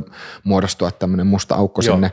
Ja, ja tota, jos se nyt ihan väärin muista, niin silloin sitten nämä niin kuin oikeat fyysikot tai fyysikot siellä CERNissä sanoivat, että, että vaikka niin kävisi, niin sitten tämä musta aukko olisi niin hetkellinen ja se katoaisi sitten jotenkin niin kuin saman tien, että sillä ei olisi ihmiskunnan kannalta mitään merkitystä. Joo, se huoli liittyy siihen, että siellä tulee niin, niin, suuria, tö- niin suuria, suuria energioita niin pieneen niin tilaan, tai niin, niin, niin tavallaan se energiatiheys niissä törmäyksissä kasvaa, että se voi synnyttää mustan aukon.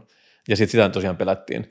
Uh, mutta tosiaan se, miten, miten niin kuin, uh, millä sitten ihmisiä niin kuin, uh, niin kuin tyynnyteltiin, niin oli se, että muistutettiin ihmisille, että, että itse asiassa paljon suurempia törmäyksiä sattuu ihan koko ajan meidän ilmakehässä, kun tulee kosmisia hiukkasia, eli tällaisia esimerkiksi supernovaräjähdyksistä, tai myös näistä kvasareista, mihin ehkä päästään kohta, niin, niin, äh, niin äh, sieltä, sieltä tulee valtavan energeettisiä hiukkasia törmäämään ilmakehään, niin siinä tulee tämmöisiä räjähdyksiä. Ja, ja näiden, näissä, näillä hiukkasilla on niin kuin tuhansia, miljoonia, miljardia kertaa isompia energioita, mitä, kuin mitä esimerkiksi CERNissä pystyttiin LHClla tai pystytään LHClla koskaan tuottamaan. Eli sen puolesta, jos tällainen, äh, tästä syntyisi mustia aukkoja, jotka uhkaisi meitä, niin ne olisi tuhonneet jo niin kuin maapallon kauan kauan sitten, niin kun siinä vaiheessa, kun meidän ilmakehä alkoi alko syntyä. Kyllä, kyllä. Päästäänkö nyt sinne kvasaraan? Päästään. Okei, okay. Eli jos me nyt about ymmärretään, että mikä on musta aukko ja miten se toimii ja näin, niin sitten sit on kvasaari ja se on myös musta aukko, mutta se on jollain tavalla erilainen. No tavallaan niin kuin me voitaisiin, mä itse kierrän tätä ongelmaa sillä, että mä, niin kuin nimi, nimi ongelmaa sillä, että mä puhun, puhun kvasaareista äh, sillä tavalla, että kvasaarit on näitä itse galakseja, tai on tämmöisiä, niin kuin me puhutaan itse asiassa aktiivista, aktiivista aktiivisista galaksiytimistä, eli A G N, Active Galactic Nuclei, eli aktiivinen galaksiydin. Meillä, meidän galaksin ydin ei ole aktiivinen, koska meillä on musta aukko, mutta se ei oikein tee, tee siellä mitään kauhean mielenkiintoista. Mutta sitten jos meillä on tämmöinen aktiivinen galaksiydin, niin siellä se tosiaan musta aukko, äh, siellä voi olla vaikka se, joku tilanne, että siellä tulee jostain syystä paljon enemmän, enemmän aineita sinne, sinne tota, äh, galaksin keskustaan, josta sitten aine syöksyy sen mustaan aukkoon. Ja, ja sitten tulee tämä, tämä ilme, mistä mä, mistä mä selitin, että siellä niin kuin kaikki aine ei tipukaan mustaan aukkoon, vaan, vaan sitten kääntyy näihin suihkuihin, suihkuihin ja sitten suihkua ulospäin. Ja tämmöinen ilmiö, kun tämmöinen, tulee tämmöiset valtavat suihkut tämmöistä galaksissa tämmöistä, ja aktiivisessa galaksiytimessä, niin ne on, silloin me puhutaan, että on, nämä niin galaksit on kvasareja. Aha, okei. Okay. On olemassa erilaisia muita aktiivisia galakseja paljon myös, missä on siis aktiivinen galaksiydin. Ja se aktiivinen galaksiydin on tämä koko härpäke, missä on musta aukko ja, ja aine tippuu sinne, muodostaa niin sanotun kertymäkiekon. Ja sitten nämä suihkut pohjois-etelän etelänavalta. Ja sitten niin se on tavallaan, ja, osa nä, ja tavallaan vielä se, että, että osa, näistä, osa näistä kutsutaan kvasareiksi. Sitten on myös olemassa erilaisia. Tämmöisiä kaikkein voimakkaimmat on kvasareja. Okay. On olemassa myös tosi paljon eri, erityyppisiä.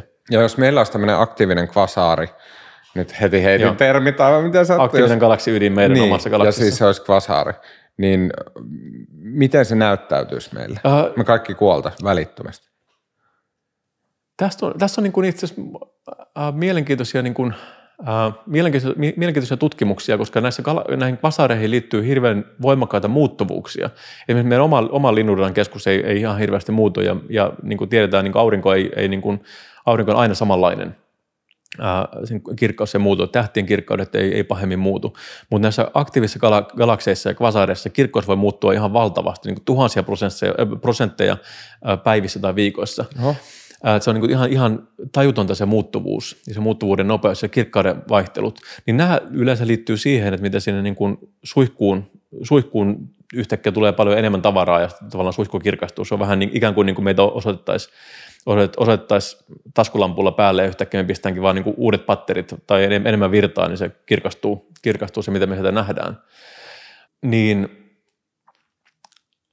ootas, kun mä mietin tuossa, mikä tämä kysymys oli. Se oli se, niin kuin mä yritän hahmottaa sitä, että jos meillä on nyt niin, tämmöinen niin laiskan pulskee musta aukko siellä keskellä, joka ei jaksa paljon mitään tehdä, mutta mitä jos siellä olisi semmoinen niin se, aktiivinen kvasaari, se, nähtäisikö me se, niin kuin se materiaalisyöksyt? Joo, me, to, joo me, me, me, no me, me täällä, täällä todennäköisesti ei, ei nähtäisi, koska me ei nytkään ei nähdä meidän, meidän, äh, meidän niin kuin, siis niin kuin paljaan silmin.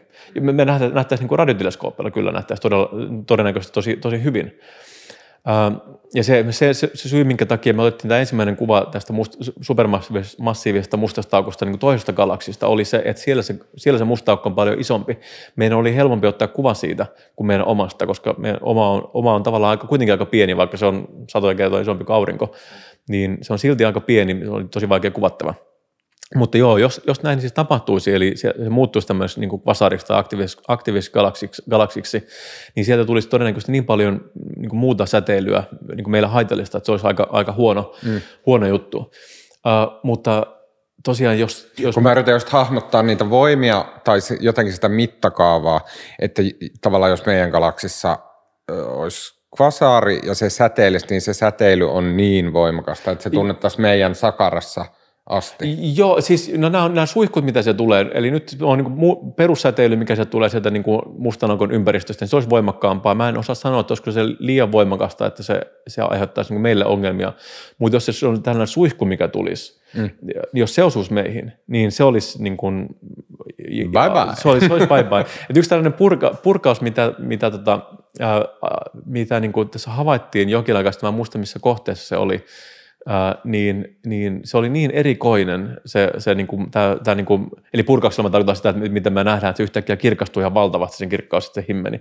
Niin se oli niin erikoinen äh, se, se niin kuin tapahtumaa, että epäiltiin, että se olisi saattanut johtua tai mallintaa sitä sillä tavalla, että siihen olisi tullut, joutunut ää, tähti tai planeetta siihen suihkuun eteen. Mm-hmm. Ja se olisi sitten niinku revitty kappaleeksi. Oho. Koska siellä, nämä suihkussa tosiaan se aine lentää, lentää tota, se on tavallaan, ää, se on siellä mitään sellaista niinku vesisuihkua, että se olisi kauhean niinku sinänsä voimakas.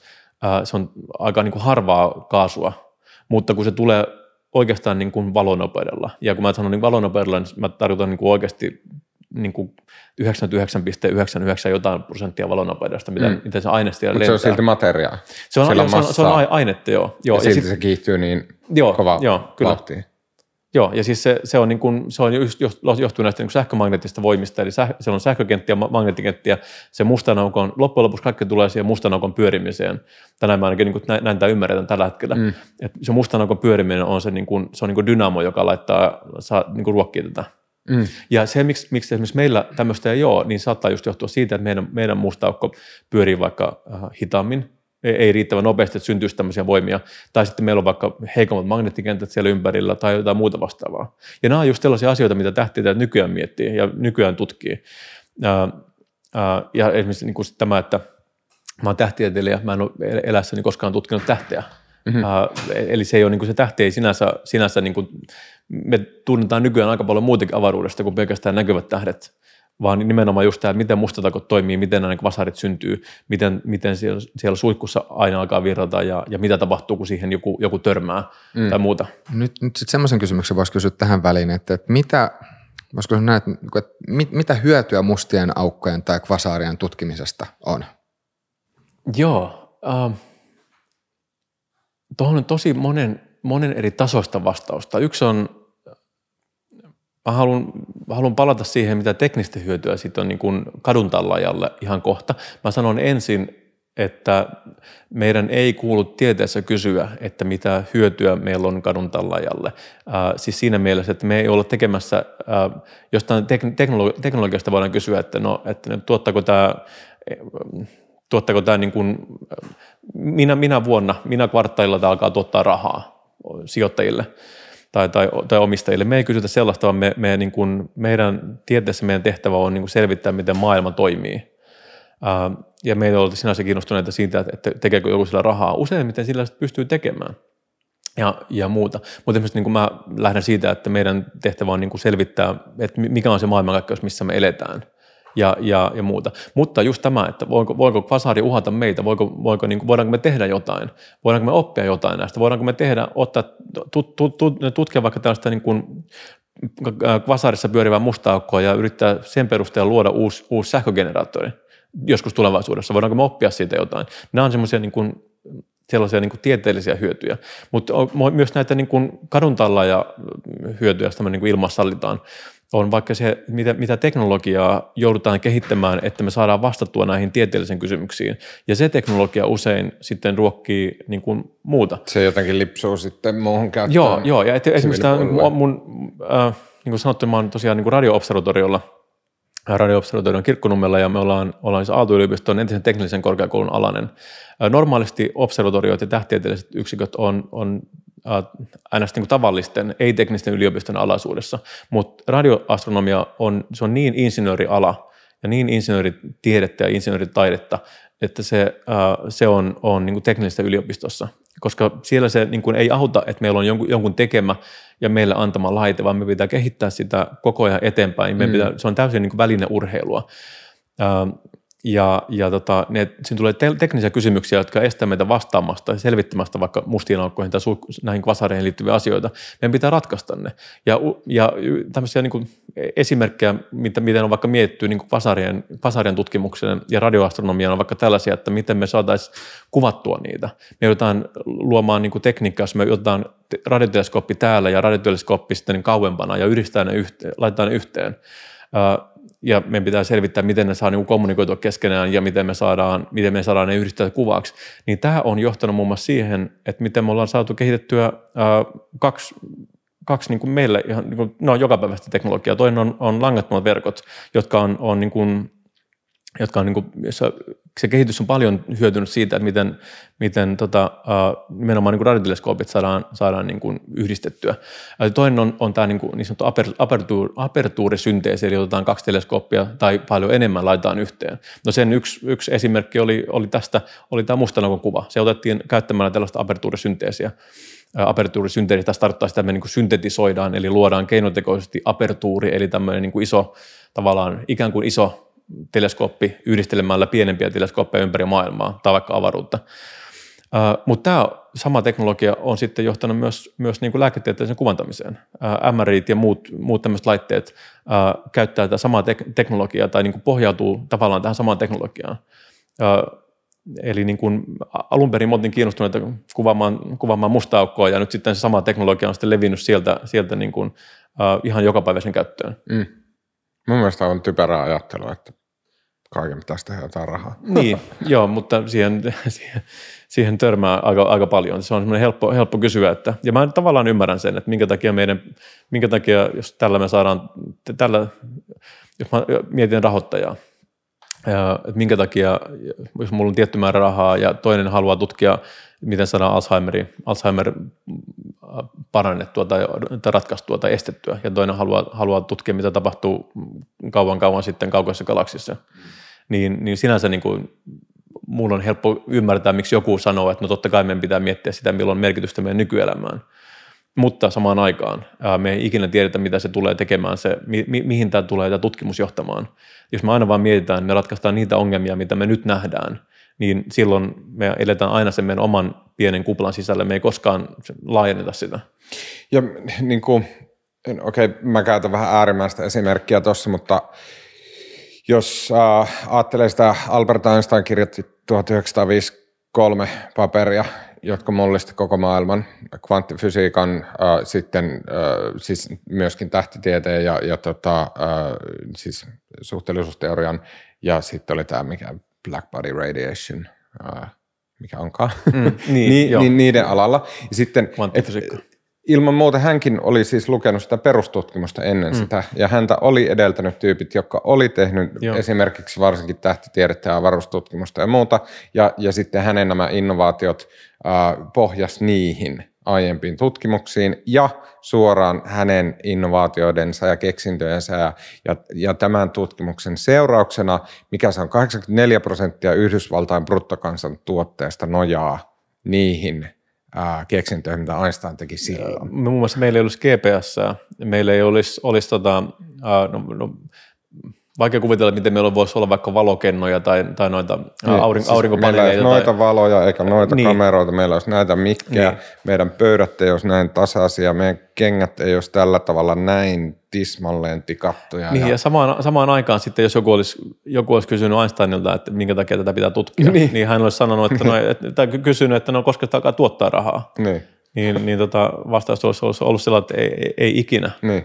Koska ei, ei hän, hän varmaan nähnyt, nähnyt mitään, mitään tapaa, millä, millä, tota, millä hänen, hänen niin suhteellisuusteoriaa voisi ikinä hyödyntää niin, rahallisesti. Tai siis sanotaan, jos, niin kuin, että hän on yksi kvanttifysiikan isistä, ja kvanttifysiikka liittyy kaikkeen, mitä, mitä jokainen teknologia, mitä ihminen tänä päivänä tuottaa, niin jossain vaiheessa se on kvanttifyysistä. Siinä täytyy se, ymmärtää kvanttifysiikkaa. Mä veikkaan, että tässä, tässä jossain määrin on kysymys siitä, että, että semmoisesta niin kuin ihmislajin luontaisesta uteliaisuudesta. Hmm. Että meillä on, meillä on joku semmoinen ikään kuin melkein pakonomainen tarve ymmärtää sitä, että miten nämä asiat toimii ja miten, miten, miten ilmiöt liittyy toisiinsa. Ja just kyllä. silloin, jos palataan sinne mytologian pariin, niin silloinkin ihmiset yritti selittää niitä ilmiöitä. Että vaikka tietysti nyky, nykyvinkkelistä katsottuna, niin ne selitykset ei välttämättä ollut kauhean hyviä ja osuvia ja paikkaansa pitäviä, mutta mut kuitenkin, että ihmisillä silloinkin oli se samanlainen tarve yrittää ymmärtää, että mitä ihmettä täällä tapahtuu. Ja sitten tietysti, kun tiede on kehittynyt ja teknologia on kehittynyt, niin ne meidän, ne meidän selitykset ja arvaukset ää, on, on huomattavasti tarkempia. Mm. Mutta se perus, se pohjalla oleva niin kun halu ymmärtää sitä meidän ympäristöä, niin se ei, se ei jotenkin varmaan mm. ihan hirveästi muuttunut niistä niin. ajoista. Kyllä. Niin ja siis edelleen, edelleen se, että me... Äh, Me, ei meidän maailmankuva ole missään nimessä kokonainen. Me tiedetään nyt jo aika paljon paremmin, että missä me asutaan. Me, me, ei, me, ei, olla, me ei olla maailmankaikkeuden keskus, me ei olla minkään, minkään keskus ja, ja ja miten tämä on muuttanut sitä, että meidän niin kuin koko, koko maailmankuvaa, ihmiskuvaa ja edelleen tulee muuttaa. Ja sitten vastaavasti tällaisia, että niin kuin tällä hetkellä nyt yksi, yksi niin kuin oikeasti isompia kysymyksiä, äh, kysymyksiä on, on, on se, että että tämän niin maailmankuvaan liittyen on se, että ollaanko me oikeastaan täällä vaikka yksin. Nyt, nyt me päästiin viime niin. videon otsikkoon. Niin, mutta nimenomaan tämä on, niin kuin, tämä on, on niin kuin, kun mä sanoin, sanoin että kun, kun sanoin, että on tähtitieteilijä, niin kysytään, että missä on ufoja tai ollaanko me, ollaanko me täällä yksin. No ufoihin, ufoihin en usko, että yksikään, tai no ufoihin siis niin kuin lentävä, tunnistamaton lentävä esine, niin niihin on helppo uskoa, mutta se, että ne on, ne on, äh, tunnist, ne on lentäviä lautasia tai, tai vieraan sivilisaation avaruusaluksia, niin niihin en usko, että, että, että yksikään, avaru, tai yksikään äh, tähtitieteilijä äh, uskoo, mutta samaan aikaan mä en, äh, en tiedä yhtään tähtitieteilijä, joka esimerkiksi uskoo siihen, että avaruudessa ei ole elämää tai ei voisi olla elämää. Kyllä sellaisenkin taatusti on, mutta, mutta kaikki, kenen kanssa mä oon keskustellut, keskustellut aiheesta, niin, niin olettaa, että totta kai on. Me ei, vaan niin kuin, ei, ei se ole niin kuin tällaista, mitä me ollaan. Ei se ole sellaista, mitä me niin kuin leffoissa nähdään. Mutta se, että äh, se on vaan niin kuin ajan kysymys, koska me jotain löydetään. Ja jos ei löydetä, niin... niin Se, se tulee olemaan shokki, kun me löydetään. Ja jos me jotenkin pystyttäisiin osoittamaan, että sitä ei ole, niin sekin olisi shokki. No, täs, tähän, tähän liittyy just tämä Fermin paradoksi. Haluatko sä, Joni, määritellä tai jotenkin avata, että mikä tämä on silleen mahdollisimman kansantäyisesti? No joo, äh, liittyy Enrico Fermiin, äh, äh, tosi skarppiin, skarppiin tutkijafyysikkoon, joka, joka niin kuin... Äh, illallisella alkoi, alkoi miettiä, että kun tuli puheeksi tällä, vähän tähän tyyliin, että, että voisiko olla avaruudessa elämää ja muuta, niin, niin hän alkoi, niin kuin, äh, alkoi sillä vähän päässä laskea, että hetkonen, raksutti vähän aikaa ja, ja niin kuin, tuli siihen tulokseen, että het, no missä kaikki sitten on? Mm. Et nyt hän niin kuin päässä laski, että, että jos meillä on niin kuin, käytännössä tyyliin tähän, tähän tyyliin, että, että okei, että meillä on niin kuin, meidän linnunradassa on, on, no mitä mä sanon, kaksisataa, sanotaan, puhutaan pyöreitä lukuja, niin sata miljardia ää, tähteä, eli, eli ykkönen ja kahdeksan nollaa. Niin anteeksi, kaksitoista. Miljardissa on yhdeksän ja siihen, siihen kaksi perään, niin yksitoista nollaa. Ää, Kymmenen vuotta siinä yksitoista tähtiä. Jos... Sä voisit sanoa, että siinä on kolme nollaa, mä uskoisin silti. Mutta me tiedetään suurin piirtein, että siinä on, siinä on, siinä on, tota, siinä on uh, yksitoista nollaa. Katsotaan, jos meillä vielä jää loppuun aikaa, mua kiinnostaisi tietää, että miten me tiedetään se, mutta me vaan eteenpäin. Ja sitten me tiedetään nyt suurin piirtein, että, että niin kun, me, meillä on hyvä oletus, että joka, suurin piirtein jokaista tähtiä kertaa planeettoja, eli aurinko, aurinkokunta. Uh, ei välttämättä ihan jokaista, mutta suurin piirtein. Eli sanotaan, että niin meillä olisi omassa linnunradassa olisi, olisi tota, tosiaan myös sata miljardia aurinkokuntaa. No jos me lähdetään vaikka siitä, että no, jos vaikka niin kuin puolella näistä aurinkokunnista, tai sanotaan että kymmenellä prosentilla pysytään taas pyöreissä luvuissa, eli joka kymmenessä näissä olisi, tota, olisi uh, sellainen planeetta, missä voisi olla elämää. Niin kuin tyyliin niin kuin sopivalla etäisyydellä auringossa, auringosta ja, ja sopivan kokoinen, niin silloin meillä olisi, meillä olisi äh, kymmenen miljardia, eli me sata miljardia tähtiä, ja näistä yhteensä niin kuin kymmenellä miljardilla olisi, olisi tota, äh, planeetta, jossa on elä, voisi olla elämää. No sitten taas, jos mietitään, että okei, kymmenen miljardia, jos vaikka jos joka kymmenellä näistä, kymmenellä näistä planeetoista sitten, sitten niin kuin, jossa voisi, voisi syntyä elämää, syntyisi elämää, niin meillä olisi silti äh, miljardi planeettaa, planeettaa tätä, tätä aurinkokuntaa, jossa, jossa voisi olla, niin kuin syntyisi elämää. No jos siis näistä vaikka, vaikka niin kuin, edes joka tuhannes, niin kuin promille näistä, näistä elämistä kehittyisi tämmöiselle niin kuin älykkäälle asteelle, niin meillä olisi silti miljoona tämmöistä niin kuin planeettaa tai aurinkokuntaa aurinko, meidän omassa linnunradassa, jossa olisi tämmöistä älyllistä elämää. Ja sitten hän alkoi laskea, että okei, miljoona. Ja sitten alkoi myös laskea sillä että, että, että, että okei, kaikki ei elä niin kuin nyt samaan aikaan, mutta sitten alkoi myös sillä että, että okei, jos me lähdetään niin kuin tästä vaikka, vaikka niin kuin avaruusaluksella baanaamaan, ei nyt, mutta sadan vuoden päästä, tuhannen vuoden päästä, ää, lähdetään menemään johonkin suuntaan lähimmälle tähdelle. Ja sitten siitä siellä perustetaan uusi tukikohta ja, ja ollaan siellä vaikka tuhat vuotta. Ja sitten lähdetään sieltä uudelle, taas tehdään uusi pari, pari uutta avaruusalusta, lähdetään taas parille tähdelle ja, ja siellä ollaan, ollaan ja lähdetään taas niin kuin leviämään. Niin, niin oikeastaan niin kuin koko, siinä ei mene, ei mene montaa sataa miljoonaa vuotta, niin koko linnunrata on asutettu. Eli hän, niin kuin, hänen paradoksi oli se, että, että jos, jos niin kuin elämää ylipäänsä syntyy muualla, jos me ei olla ainoita, niin silloin täällä pitäisi jo, jonkun olla käynyt. Ja se oli se ongelma, että missä, missä ne sitten on. Ja eikö tuosta nyt vielä, vielä niin voisi helpottaa alieneiden hommia sillä, että ei niiden tarvitsisi keksiä joku radiolähetin tai joku signaalilaite, jolla pääsee siltä planeetalta ampumaan sinne sun tänne säteitä jollain ihme piipityskoodilla, ja niin kyllähän meidän olisi pitänyt tällaisen havaita. Joo, ja mehän havaitaan, mehän, siis me ei havaita noita niin kuin piipityskoodeja, mutta me yritetään havaita. Meillä on siis SETI, SETI-ohjelma, perustuu, siitä, perustuu siihen, että yritetään havaita, havaita niin kuin, yritetään arvata, että millä, millä niin kuin vaikka radiotaajuuksilla ää, tällainen sivilisaatio, joka haluaisi kommunikoida muiden kanssa, tehdä itsestään tiettäväksi, niin millä, ää, ää, millä, millä, millaisia signaaleita se lähettäisiin, ja yritetään havaita sen tyyppisiä signaaleita, ää, koska me ei voida kaikkia mahdollisia signaaleita havaita, ja havaita kaikkialta. Tähän mennessä yhtään ei ole vielä löytynyt. Mm. Ää, ja tämä on, tämä on niin kuin, ää, tämä ei ole tosiaan niin kuin mun alaa, alaa niin kuin toi, ton tyyppinen astrobiologia, mutta mä sanon, että tämä on niin kuin mun mielestä niin kuin ehkä suurin, suurin tällainen niin kuin mysteeri tällä hetkellä. Mutta sitten eikö nämä niin kuin avaruuden ja, ja niin kuin universumin reunaehdot kuitenkin selitä tuota pois, että niin kuin aika on määrättömästi, miksi se tapahtuisi just nyt. Niin, Ää, tila on määrättömästi, miksi se tapahtuisi just täällä meidän kolkalla. Ja sitten meidän ihan empiirinen todistusaineesta on silleen, että me tiedetään, että on sata viisikymmentä miljardia tähteä ja elollista elämää on vaan yhdellä planeetalla, ja se on se niin kuin meidän niin, datasetti. Niin, me, niin, niin juuri näin meidän datasetti on se, me ollaan havaittu, havaittu elämää vaan, vaan yhdellä, Äh, mutta me ollaan niin kuin, me, mut koska se on, me ollaan havaittu yhdellä, me tiedetään, että elämää voi syntyä. Mm. No tähän, no joo. Sitten sit, sit tässä voi tietysti miettiä myös niinkin päin, että, että okei, että, että jos, ähm, jos elämää syntyy jossain tai niin kuin jollain galaksilla, niin kyllähän silloin se ensimmäinen älyllinen elämä, joka siellä syntyy, sit miettii ihan niitä saman mm. kysymyksiä, mitä me mietitään nyt, että missä kaikki muut on. Joo. Joten, joten sinänsä niin kuin, voikas niin kuin lähteä, niin kuin tavallaan lähteä siitä, että, että no mitä jos me sitten satutaankin olemaan tämän meidän galaksin ensimmäinen, koska joka tapauksessa ne, jotka on ensimmäisiä, miettisivät näitä mutta ihan samoja joo, kysymyksiä. Kyllä, tuohon to, on kaksi, kaksi hy, hyvää pointtia. Toinen toi, toi on ehdottomasti totta.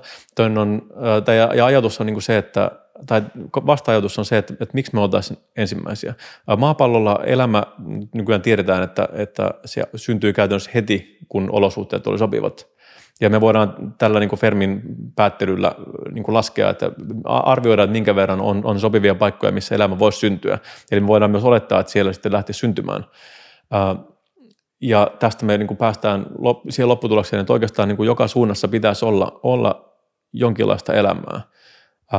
Ja sitten jos niin kuin meidän oma linnunrata on, on, on, sanotaan nyt tällainen karkeasti, karkeasti kymmenen miljardia vuotta vanha, Ää, ja meidän aurinko ja, ja maapallo on, on niin kuin karkeasti viisi miljardia vuotta vanhoja. Eli, eli niin kuin, ää, meidän omassa linnunradassa on tähtiä ja sitä myös planeettoja, jotka on, on kaksi kertaa vanho, vanhempia kuin aurinko.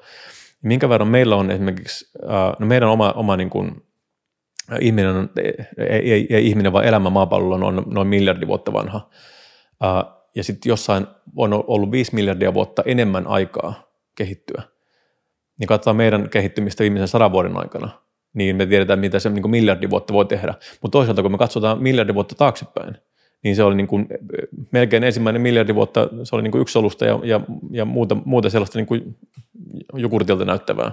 Ja nyt sitten vasta tämä niin kuin viimeinen teknologinen kehitys ja viimeinen niin kuin evoluution tai viimeisimmät nämä niin kuin asteet on tuonut meidät niin kuin tähän. Meillä on niin kuin mikrofoneja, missä voidaan puhua, puhua niin kuin ajan ja avaruuden yli, yli radioaaltoja ja muita käyttäen. Ää, mutta joka tapauksessa pointti on, on se, että, että jos tämmöisten tapahtuu, niin sitä olisi pitänyt tapahtua jo. Meidän pitäisi olla nähdä, nähnyt jotain, jotain merkkejä, jos niitä olisi, olisi niin kuin näkyvissä. Ja se ongelma on, on, on, on tässä just se, että miksi me nähdä niitä.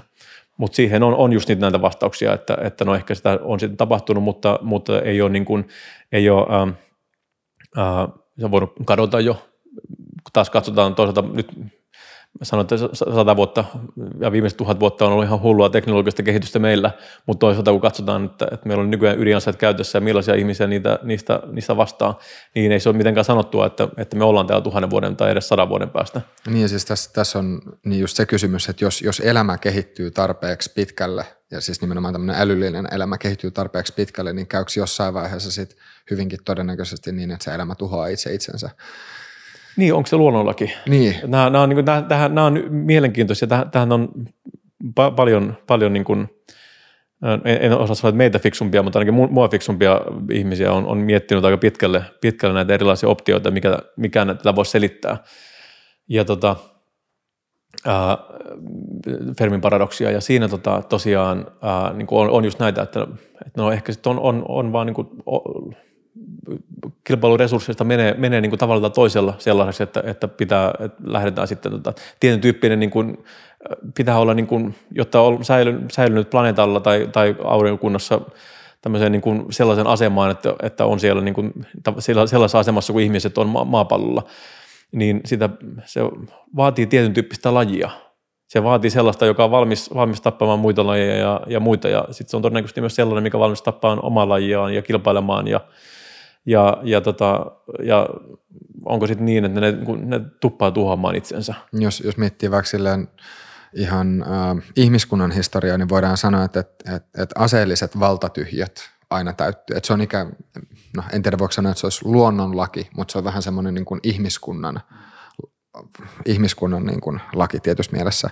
Ja, ja vastaavalla tavalla sit just, jos ajatellaan eläinlajeja, että jos on, jos on semmoisia niin kuin semmoisia lajeja, jotka sitten taas ei niin kuin, elää jotenkin kauhean rauhanomaisesti ja sitten syntyykin joku toinen laji, joka on huomattavasti aggressiivisempi ja se rauhanomaisempi eläinlaji ei jotenkin niin kuin puolustaudu ollenkaan, niin silloinhan se sitten käytännössä enemmän tai myöhemmin pyyhkiytyy pois.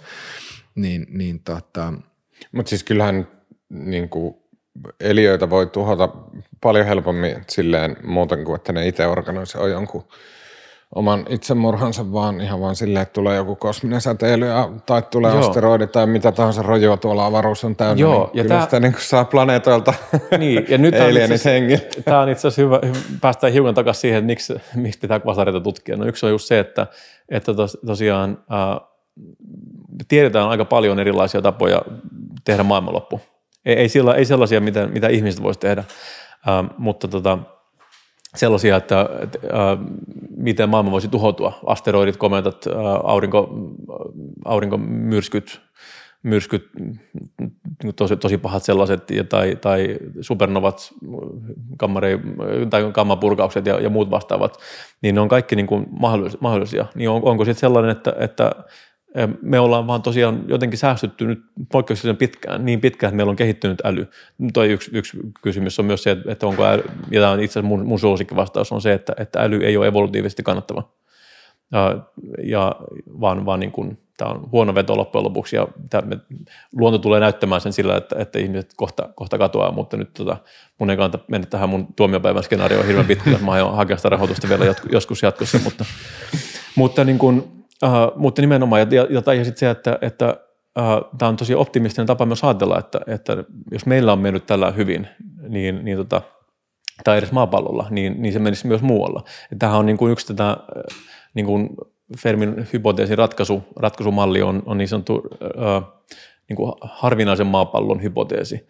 Eli se, että, että meillä on asiat tosi hyvin täällä. Moni asia on sattumalta kivasti. Me ollaan just sopivalla etäisyydellä auringosta ja me ollaan just aurinko just sopivan tyyppinen, maapallo just sopivan massiivinen ja, ja meillä on just sopiva, sopivan kuvainen Jupiter, joka imer, äh, niin kuin imuroi uhkaavat asteroidit ja, ja meillä, on, niin kuin, meillä on kuu, joka pitää meidän, meidän kiertoradan stabiilina ja meillä on tosi monta asiaa mennyt just nappiin, jotta meillä voisi olla nykyisen kaltainen äh, maapallo. Tämä on yksi, yksi tapa äh, yksi, niin kuin lähestyä tätä, tuota ratkaisua, mm. että, me, että, että niin kuin, äh, me ollaan... Äh, yliarvioitu katsomalla meidän omaa maapalloa. Me ollaan yliarvioitu, miten helppoa on tehdä tämmöinen maapallo, jossa voisi olla elämää. Se on vähän niin kuin lottovoittaja miettii, että no tämähän on tosi helppoa voittaa lotossa, koska hän, hän lottosi kerran ja heti voitti. Mm. Ja sen takia, kannattaako saastuttaa? No mm. ei kannata. Niin. Joo, mutta on kyllä jännä. Ja sitten sit jos miettii niinku vielä vielä niin kuin näitä muita mahdollisuuksia, ää, mitä mitä tota sit kanssa pohditaan tähän olemassaoloon liittyen tietysti, että mitä jos tämä onkin sit pelkästään simulaatiota. Niin. Koska tässä täs kanssa päästään siihen jännään asiaan. Aha, nyt mentiin sfääreillä. Mistä joo. Elon Muskkin on, on tota puhunut, että et, et jos, jos, on, jos niinku teknologia kehittyy ja tietotekniikka kehittyy tarpeeksi pitkälle, niinku, että jotta me voidaan luoda todella niinku kompleksisia tai monimutkaisia simulaatioita, niin, niin mikä tällä hetkellä niinku vähän näyttäisi siltä, että jos me katsotaan niinku tietokoneessa laskentatehon kehittymistä, niin siis se on ollut aivan niin kuin eksponentiaalista. Niin, ja ja nyt tuli just se Googlen kvanttitietokone mm. viime viikolla, joka oli tietyissä laskutoimituksissa. Se oli kaksisataa senkauntia sillä koneella ja mikä se oli? Kymmenen vuotta. Kymmenen tuhatta vuotta. Kymmenen tuhatta vuotta supertietokone. Se oli tämmöinen kuin tosi spesifi joo, joo, skenaario. Mutta joka tapauksessa, että näissä näis simulaat, niin kun, et, et, et laskentateho kasvaa ja, ja niin kun, jos, jos tämä kehitys jatkuu nykyisen kaltaisena, niin sitten voisi ajatella, että todennäköisesti jossain vaiheessa mekin voitaisiin simu, simuloida jotain todella monimutkaista, jolloin sitten taas niin kun päästään siihen, että et, okei, että jos tämä kerran on mahdollista, niin miksi Miksi me ajateltaisiin, että niin ei ole tapahtunut maailmankaikkeuden historiassa tai tämän koko olemassaolon historiassa joskus jo aikaisemmin. Ja, ja sitten siitä niin kun voi alkaa laskemaan toden, todennäköisyyksiä. Ja, ja mun mielestä kun jotkut on just sanonut sitä, että, se, että, että jos tämmöinen simuloiminen ylipäänsä on mahdollista, niin sitten olisi todennäköisempää, että se on tapahtunut jo aikaisemmin ja niin kun me oltaisiin sen takia. Joo, ja se ajatus on siinä, siinä vielä, vielä sellainen mielenkiintoinen, että, että jos se on mahdollista, niin sitten on mahdollista tehdä kaksi kertaa tai kolme kertaa tai miljoona kertaa tai miljardi kertaa, ja se on mahdollista ehkä niissä simuloidussa maailmankaikkeuksissa tehdä, tehdä myös, jolloin äh, on on yksi, yksi maailmankaik- oikea, tavallaan oikea maailmankaikkeus hipsukoissa, ja sitten on, on niin kuin, mahdollisesti niin kuin ääretön määrä tai miljoonia, ää, miljoonia ää, tai vaikka vain kymmenen simuloitua maailmankaikkeutta, niin silloinhan se on, meillä on niin kuin kymmenen kertaa todennäköisempää olla simuloidussa maailmankaikkeudessa kuin, kuin mm. ää, oikeassa. Niin. Mutta tässä, tässä tavallaan sit musta tuntuu, että tässä niin kuin se premissi tai se mikä on suomeksi premissi, onko se niin alkuolettama tai miten sen, miten sen suomentaisi, niin, niin tota, on se, että, että tämmöinen äh, niin kuin simuloiminen tai esimerkiksi, että itsetietoisuuden tuottaminen simuloimalla ylipäänsä on mahdollista. Mm. Ja sehän on se asia, mitä me taas tällä hetkellä ei tiedetä, että onko se mahdollista vai ei. Ja tämähän on myös mielenkiintoista, että niin kuin missä, äh, voidaanko vaikka me tähtitieteessä havaita tällaisia, voitaisiko me tehdä havaintoja, jotka, jotka niin kuin Uh, jotka, uh, jotka niin kuin jotenkin ottaisivat tuohon kantaa. Uh, tällä hetkellä niin kuin, uh, oma, oma näkemys on taas sit se, että no ei, toisaalta en tiedä. Mä mietin sitä, että, että jos mä lähtisin tekemään simulaatioon, niin lähtisinkö mä sitten niin kuin simuloimaan myös täysin kaukaisia maailmankaikkeuksia ja, ja muuta. Uh, Muuta ja, ja muuta, mutta toisaalta se, että kun laitetaan luonnonlait kerran, määritellään ja katsotaan, mitä tapahtuu, niin siitä kyllä siitä kyllä syntyy, sy, sy, syntyisi niin. Näillä oletuksilla meidän, meidän tämmöinen kaikki niin kuin havaittavat oletukset, koska mitä mitä me ollaan havaittu, äh, jos me otetaan niin kuin tämä niin kuin just tietoisuus ja itsetietoisuus ja elämä pois, niin kun me katsotaan niin kuin avaruuteen, me ei nähdä avaruudessa mitään, mikä ei ole täysin luonnonlakien mukaista, mikä täysin se, seuraa tavallaan niin kuin mekanistista luonnon, luontoa. Joo, niin että siis se, että, että me, mitä jos me ollaan jonkun jonkun tota, avaruusolion kotiläksy, siis mm. niin kuin luo maailmankaikkeus, niin. Simuloin maailmankaikkeusta. Joo, se on kyllä. Mutta toi on just asia, mitä on, mitä on niin kuin tosi paljon välillä pohtinut, just sukeltanut syvään, ja, ja musta tuntuu, että sekin niin kuin, tai jotenkin mä ite mielen se, että se, se johtuu just siitä, että ihmiset luonnostaan pyrkii löytämään jonkunnäköisen selityksen mm. sille, että mistä, mistä tässä kaikessa on kysymys. Ja, ja vaikka sitä niin kuin no, tuntuu siltä, että mitä, mitä vanhemmaksi tulee, niin sitä helpompi on jollain tavalla hyväksyä, että se, että ihan kaikkiin kysymyksiin mä en saa vastausta. Mm. Mutta sitten kuitenkin se niin kun uteliaisuus siellä pohjalla, niin ei, sitä ei pysty, niin kun, jos, jos kuvaisi sitä, että se on joku niin kun tulipalo, niin se on ihan sama kuinka paljon vettä sinne päälle heittää, mm. niin ei se, ei se lähde niin mihinkään. Mutta samaan aikaan äh, ei se ole pelkästään se, että, että haluaa vastauksia tai, tai niin kun toi mitä kuvasit, että, että haluaa hyväksyy sen, että ei tule saman vastauksia. Mä näkisin tuossa iso, ei nyt ongelma, mutta yksi, yksi puoli on se, että, että me ei haluta ottaa, äh, niin kuin, no näin vaan kävi vastausta vastauksena, Me halutaan, että on olemassa joku, joku syy, miksi näin tapahtui. Me, me, meillä on tosi vaikea jotenkin, tai monille tuntuu olevan tosi vaikea, vaikea se, se, että hyväksyä, että no, ei, ei, ei tässä ole mitään syytä. Tämä oli vain seuraus, seuraus kvanttifluktuaatiossa alku, alkuräjähdyksestä, ja, ja se on johtanut meidän, meidän planeetalla tällaiseen, tä, tällaiseen tällä hetkellä. Mm. Ei, sitä, ei me olla, olla, niin kuin, olla kenenkään niin kuin kotiläksyissä tekemä, tekemä niin kuin tietoisuus. Tämä vaan sattui käymään näin. Niin, nyt kävi näin. Niin. Mä haluan, jos saanko mä kaapata sen verran, koska mä, mä luin tämmöisen ihan mainion kirjan, joka oli virkistävä sen takia, että siinä käsiteltiin sitä, että mitä me ei tiedetä. Ja sen kirjan nimi oli We Have No Idea. Ja sitten siellä oli mun mielestä niin kuin astrofysiikkaan liittyvä mielenkiintoinen pointti, joka oli siis niin kuin yksinkertaisuudessaan se, että niin, mehän tiedetään vasta, mistä viisi prosenttia meidän todellisuudesta koostuu. Se loppu yhdeksänkymmentäviisi prosenttia, jossa on, niin kuin, jossa on dark energy, dark matter ja kaikki tällainen, niin mm. meillä on minkäännäköistä käsitystä, mm. että, että mistä on kyse. Mutta pystytkö puhumaan tästä, selittää niin kuin, missä minun, mennään minun, siinä? Nyt mun on pakko sanoa, että tässä taisi olla viisi minuuttia lähetysaikaa jäljellä tai kuvasaikaa, niin otetaan hyvin tiivistämään paketissa. Viiten minuuttia pystyy hyvin tiivistämään, mistä maailmankaikkeudessa on kyse, meidän, meidän systeemi. Eli joo, toi on, liittyy siihen, että pystyn vastaamaan, katos, nyt siihen sun kysymykseen, että mistä me tiedetään, mitä maailman tähtiä maailmankaikkeudessa on. Mä hienosti nyt, nyt omasta mielestäni ainakin nivon nämä yhteen. Lähdetään siitä, että me halutaan tietää, mitä monta tähtiä maailmankaikkeudessa on. No me pystytään tekemään sillä tavalla, että me lasketaan, lasketaan vaikka näkyvän aineen määrä, me pystytään näkyvän massan määrä, me pystytään katsoa, minkä verran tähdet, tähdet säteilee, me voidaan tähtien valo muuttaa tavallaan massaksi, siis laskemalla, en puhu niin energian muuttamista massaksi, vaan se, että me nähdään, jos sä näet konsertissa, siellä tulee mukava slovari ja ihmiset heiluttaa noita sytkäreitä, niin sä pystyt laskemaan liekkien määrästä ja miten paljon siellä on suurin piirtein ihmisiä. Ehkä tekee tämmöisen fiksun arvion.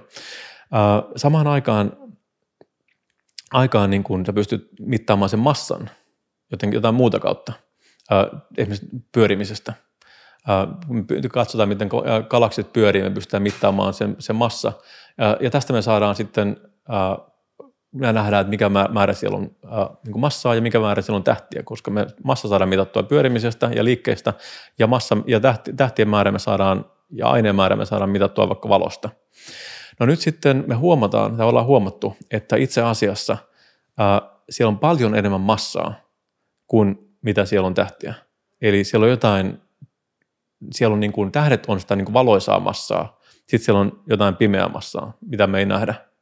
Ei meillä ole aavistustakaan, mitä se on. Me tiedetään, että se ei ole planeettoja, me tiedetään, että se ei ole mustia aukkoja. Me pystytään aika paljon niin kuin sulkemaan pois, mutta siellä on jotain, jotain ainetta. On todennäköisesti jonkinlainen hiukkainen, mitä me ei vielä ole löydetty. Me nähdään, missä se on, me nähdään se jakauma, mutta me ei vaan niin kuin pystytä hahmottamaan, että me ei tarkkaan tiedetä, mitä se on. Nyt kun me tämä sama homma tehdään niin kuin paitsi meidän galaksille, Andromedan galaksille, joka, joka on viereinen iso galaksi, muille galakseille. Joka puolella me voidaan mitata, minkä verran se laskee, minkä verran se on galaksia, ja suurin piirtein arvioida, minkä verran siellä on, se on ää, tähtiä jokaisessa ja sitä rataa. Tätä kautta me pystytään laskemaan suurin piirtein tähtien määrä. Eli me tiedetään, että meillä on, meillä on, tota, ää, meillä on menee, triljoonat, ja, triljoonat ja, ja kvadriljoonat ja septiljoonat sekaisin, mutta, mutta ää, suurin piirtein tiedetään, että meillä on niin kuin, se ykkönen ja kaksikymmentäkaksi nollaa. Uh, niin sen verran on, on tota kaksikymmentäkolme nollaa. Ihan hirveästi ei väliä tässä väliä. Tuossa to, tos, tos, vaiheessa joka tapauksessa enemmän kuin mitä, mitä, mitä me nyt niin kuin pystytään käsittelemään tietoisesti. Niin, uh, niin monta tähteä uh, maailmankaikkeudessa. Me ollaan päästetään siihen, että me lasketaan suurin piirtein galaksien määrä, me tiedetään, minkä verran galakseissa on, on ainetta ja me pystytään arvioimaan. Ja sitten samalla me tiedetään, että minkä verran siellä on sitä, sitä uh, jokaista tämmöistä ainetta kohti on yli kaksi kolme kertaa niin paljon tätä niin kuin pimeää ainetta. Ja sitten me lasketaan tämä kaikki yhteen, niin me ollaan sillä, että okei, tässä on tämä aineen määrä. Mutta sitten samaan aikaan me voidaan katsoa, eli siinä on siis aine, ja pimeä aine. Mutta sitten samaan aikaan me pystytään katsoa maailmankaikkeudesta, että miten maailmankaikkeus käyttäytyy kokonaisuutena, miten, me, me, me, me, miten meidän maailmankaikkeus laajenee. Me voidaan siitä laskea, että minkä verran maailmankaikkeudessa on, on energiaa.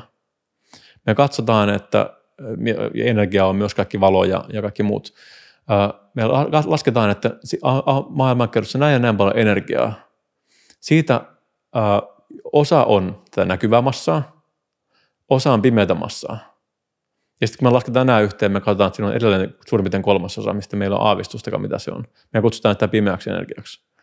Ja meillä silloin me pystytään mittaamaan tiettyjä ominaisuuksia, muun muassa tiedetään, että se on, se on semmoinen, mikä aiheuttaa maailmankaikkeuden kiihtymän laajenemisen. Eli paitsi, että me laajennutaan, maailmankaikkeus laajenee koko ajan ja kasvaa, se tekee niin jatkuvasti kiihtyvällä nopeudella. Eli, eli se käyttäytyy päinvastoin kuin normaali aine, joka taas sitten... Joo, jo, ja tämän, niin kuin maailma, tämän niin kuin pimeän aineen usein sanotaan, että se niin kuin ominaisuutena on tavallaan, että se on, niin on negatiivinen, negatiivinen ää, ää, tavallaan, niin kuin, no, tavallaan negatiivinen gravitaatio ikään kuin, että mitä, mitä niin kuin harvemmaksi se tulee, tai negatiivinen... Ää, No joo, tavallaan niin antigravitaatiovaikutus, eli, eli niin kuin, mutta ei, ei siinä mielessä kuin skifissä ajatellaan antigravitaatio, vaan, vaan semmoinen paine toimii vähän eri suuntaan kuin, kuin normaalisti. Eli normaalisti on tavallaan negatiivinen paine. Eli normaalisti, jos meillä on, meillä on kaasua tai ainetta, me laitetaan sitä pienempään tilaan, niin se paine kasvaa ja se pyrkii työntämään isompaan, isompaan niin voimakkaammin itse hajalle. Ja jos me harvennetaan jotain, jotain kaasua, niin sitten se paine siellä pienenee. Mutta tällä pimeällä aineella tuntuu olevan eri, erilainen niin toisinpäin. Eli kun se har, niin kuin harvenee ja harvenee ja harvenee, niin se paine kasvaa enemmän ja enemmän, niin se alkaa laajentamaan vielä enemmän ja enemmän. Tästä meillä ei ole niin mitään, teoreettisella fyysikolla ja kosmologialla on, on hiukan ajatuksia, mitä se pimeä energia on, uh, mutta, mutta tota, ja me tiedetään suurin piirtein, minkä verran sitä olisi. Mutta äh, siitä, mitä se on, niin, niin tällä niin kuin tähtitieteilijänä, niin se menee, se menee niin kuin meidän, meidän äh, yli äh, siinä mielessä, että se, on niin kuin, äh, se ei ole mitään ainetta, vaan se on, se on joku, joku maailmankaikkeuden rakenteen oma, oma tämmöinen niin kuin syvempi ominaisuus. Eikö tähän, tähän pimeäseen aineeseen myös liittynyt, ja nimenomaan tähän kiihtyvään laajenemiseen, nyt ei siis mennä siihen sen pidemmälle, mutta, mutta niin kuin kysymyksenä vaan se, että että me ei ihan, tai korjaa sitten, että jos mä oon väärässä, mutta että me ei ihan täydellä varmuudella vielä pystytä sanoa, että, että mitä maailmankaikkeudelle pitkässä juoksussa käy, että, että jatkuuko tämä kiihtyminen loputtomasti ja sitten jossain vaiheessa kaikki niin kuin harvenee ja niin kuin sit energia tai massa on niin kuin jotenkin niin levällään, että, että, että niin kuin aine ei pysy enää kasassa, vaan sitten sit se on vaan semmoista niin kuin energiaa, joka leijailee ja sitten sit tietenkään sen, sen myötä mikään elämä ei ole enää mahdollista, vai käykö niin, että se se jotenkin hidastuu ja sitten sit jotenkin niin kuin jää, jää stabiiliksi, vai käykö niin, että jossain vaiheessa se taas kääntyy. alkaa kääntyä ja sitten Kyllä niin, mä, tulee nyky, big nyky, crash. Nyky, joo, joo siis tämä oli vielä silloin, kun mä opiskelin, niin tämä oli niin kuin, äh, oli, oli niin kuin, puhuttiin, että oli juuri tullut uusia, uusia tuloksia, mitkä näyttäisi nyt johtavan siihen tai todistavan, että, tai näyttävän, että, että tämä, niin kuin itse asiassa, tämä ikuinen laajeneminen jatkuu ja se tulee vielä kiihtyy. Tämä oli niin kuin silloin, silloin niin kuin yhdeksänkymmentäkahdeksan yhdeksänkymmentäyhdeksän ihan uutta. Äh, mutta tota, äh, ja nyt kaikki, mitä me nykyään ollaan havaittu, niin käytännössä tukee tätä. Eli, eli me ollaan voitu oikeastaan hylätä se optio, että, että tulisi tämmöinen big, uh, big crunch uudestaan, eli, eli niin kuin tämmöinen syklinen maailmankaikkeus, ja myös se, että jossain vaiheessa niin kuin vaan pysähtyisi, vaan näyttää siltä, että, että niin kuin nyt laajeneminen kiihtyy ja kiihtyy ja kiihtyy ja entisestään jatkuu. Joo. Siinä onkin sitten, jos, jos ihmisiä on vielä silloin, niin sitten on miettimistä, että miten, miten siihen ongelmaan Tämä oli tuolla, mä en nyt muista sitä niin turhaa edes viittaa, muistaakseni Max Tegmark on kirjoittanut siitä, että miten se siinä vaiheessa, kun se aina energia on niin levällään, että et ruvetaan puhumaan käytännössä enää niin kuin informaatiosta, että onko mahdollista ja sitten on olemassa informaatiota siinä, siinä vaiheessa universumin kehitystä. Mutta että siinä vaiheessa on, hänen mielestä se on mahdollinen elinympäristö keinoälylle. Nyt rupeaa menee tosi niin huuruisiin hommiin, mutta kuitenkin. Kuulostaa toiselta podcastilta. Tämä, mä oon samaa mieltä, tämä kuulostaa toiselta podcastilta. Mutta joo, se oli aika hurjaa, kannattaa lukea. Mutta nämä on, nämä on todella mielenkiintoisia asioita, ja toi on, toi on jos tämä Fermin paradoksi, mä sanon, että se oli mulle henkilökohtaisesti niin kuin semmoinen, mikä no ei nyt oikeasti pidä hereillä, mutta voisi pitää. ää, yöllä, niin tämä on toinen, ää, että mit, mitä oikeasti pitää pimeä energia on ja mitä maailmankaudelle oikeasti tulee tapahtumaan. Eikö, mä haluan vielä kysyä, että maailman helpoimmin kysymys, eikö ensi Mars-lennolle olla viemässä jotain isoa poraa, jolla mennään syvälle sinne ja katsotaan, että onko siellä jotain pöpöjä? Mun mielestä nä- näissä on kyllä, näin. joo, siis oot, kyllä mun mielestä niin kuin, jos Marsiin mennään, niin aina siellä kyllä niin kuin nykyään halutaan tutkia sitä. Mutta mun mielestä sieltä halutaan nimenomaan katsoa, että onko siellä ollut niin kuin jotain tämmöistä elämättä. Ihan mahdollista, mä en ole tuohon perehtynyt. Ja. Joo, nyt pitää jatkaa näitä seuraava, seuraavalla kerralla. Mutta hei, kiitoksia meidän molemmille vieraille, kiitoksia Kiitos. katsojille ja kuuntelijoille. Jos tykkäsitte tästä podcastista, muistakaa pistää peukkua ja tilatkaa kanava. Ja ensi kertaan.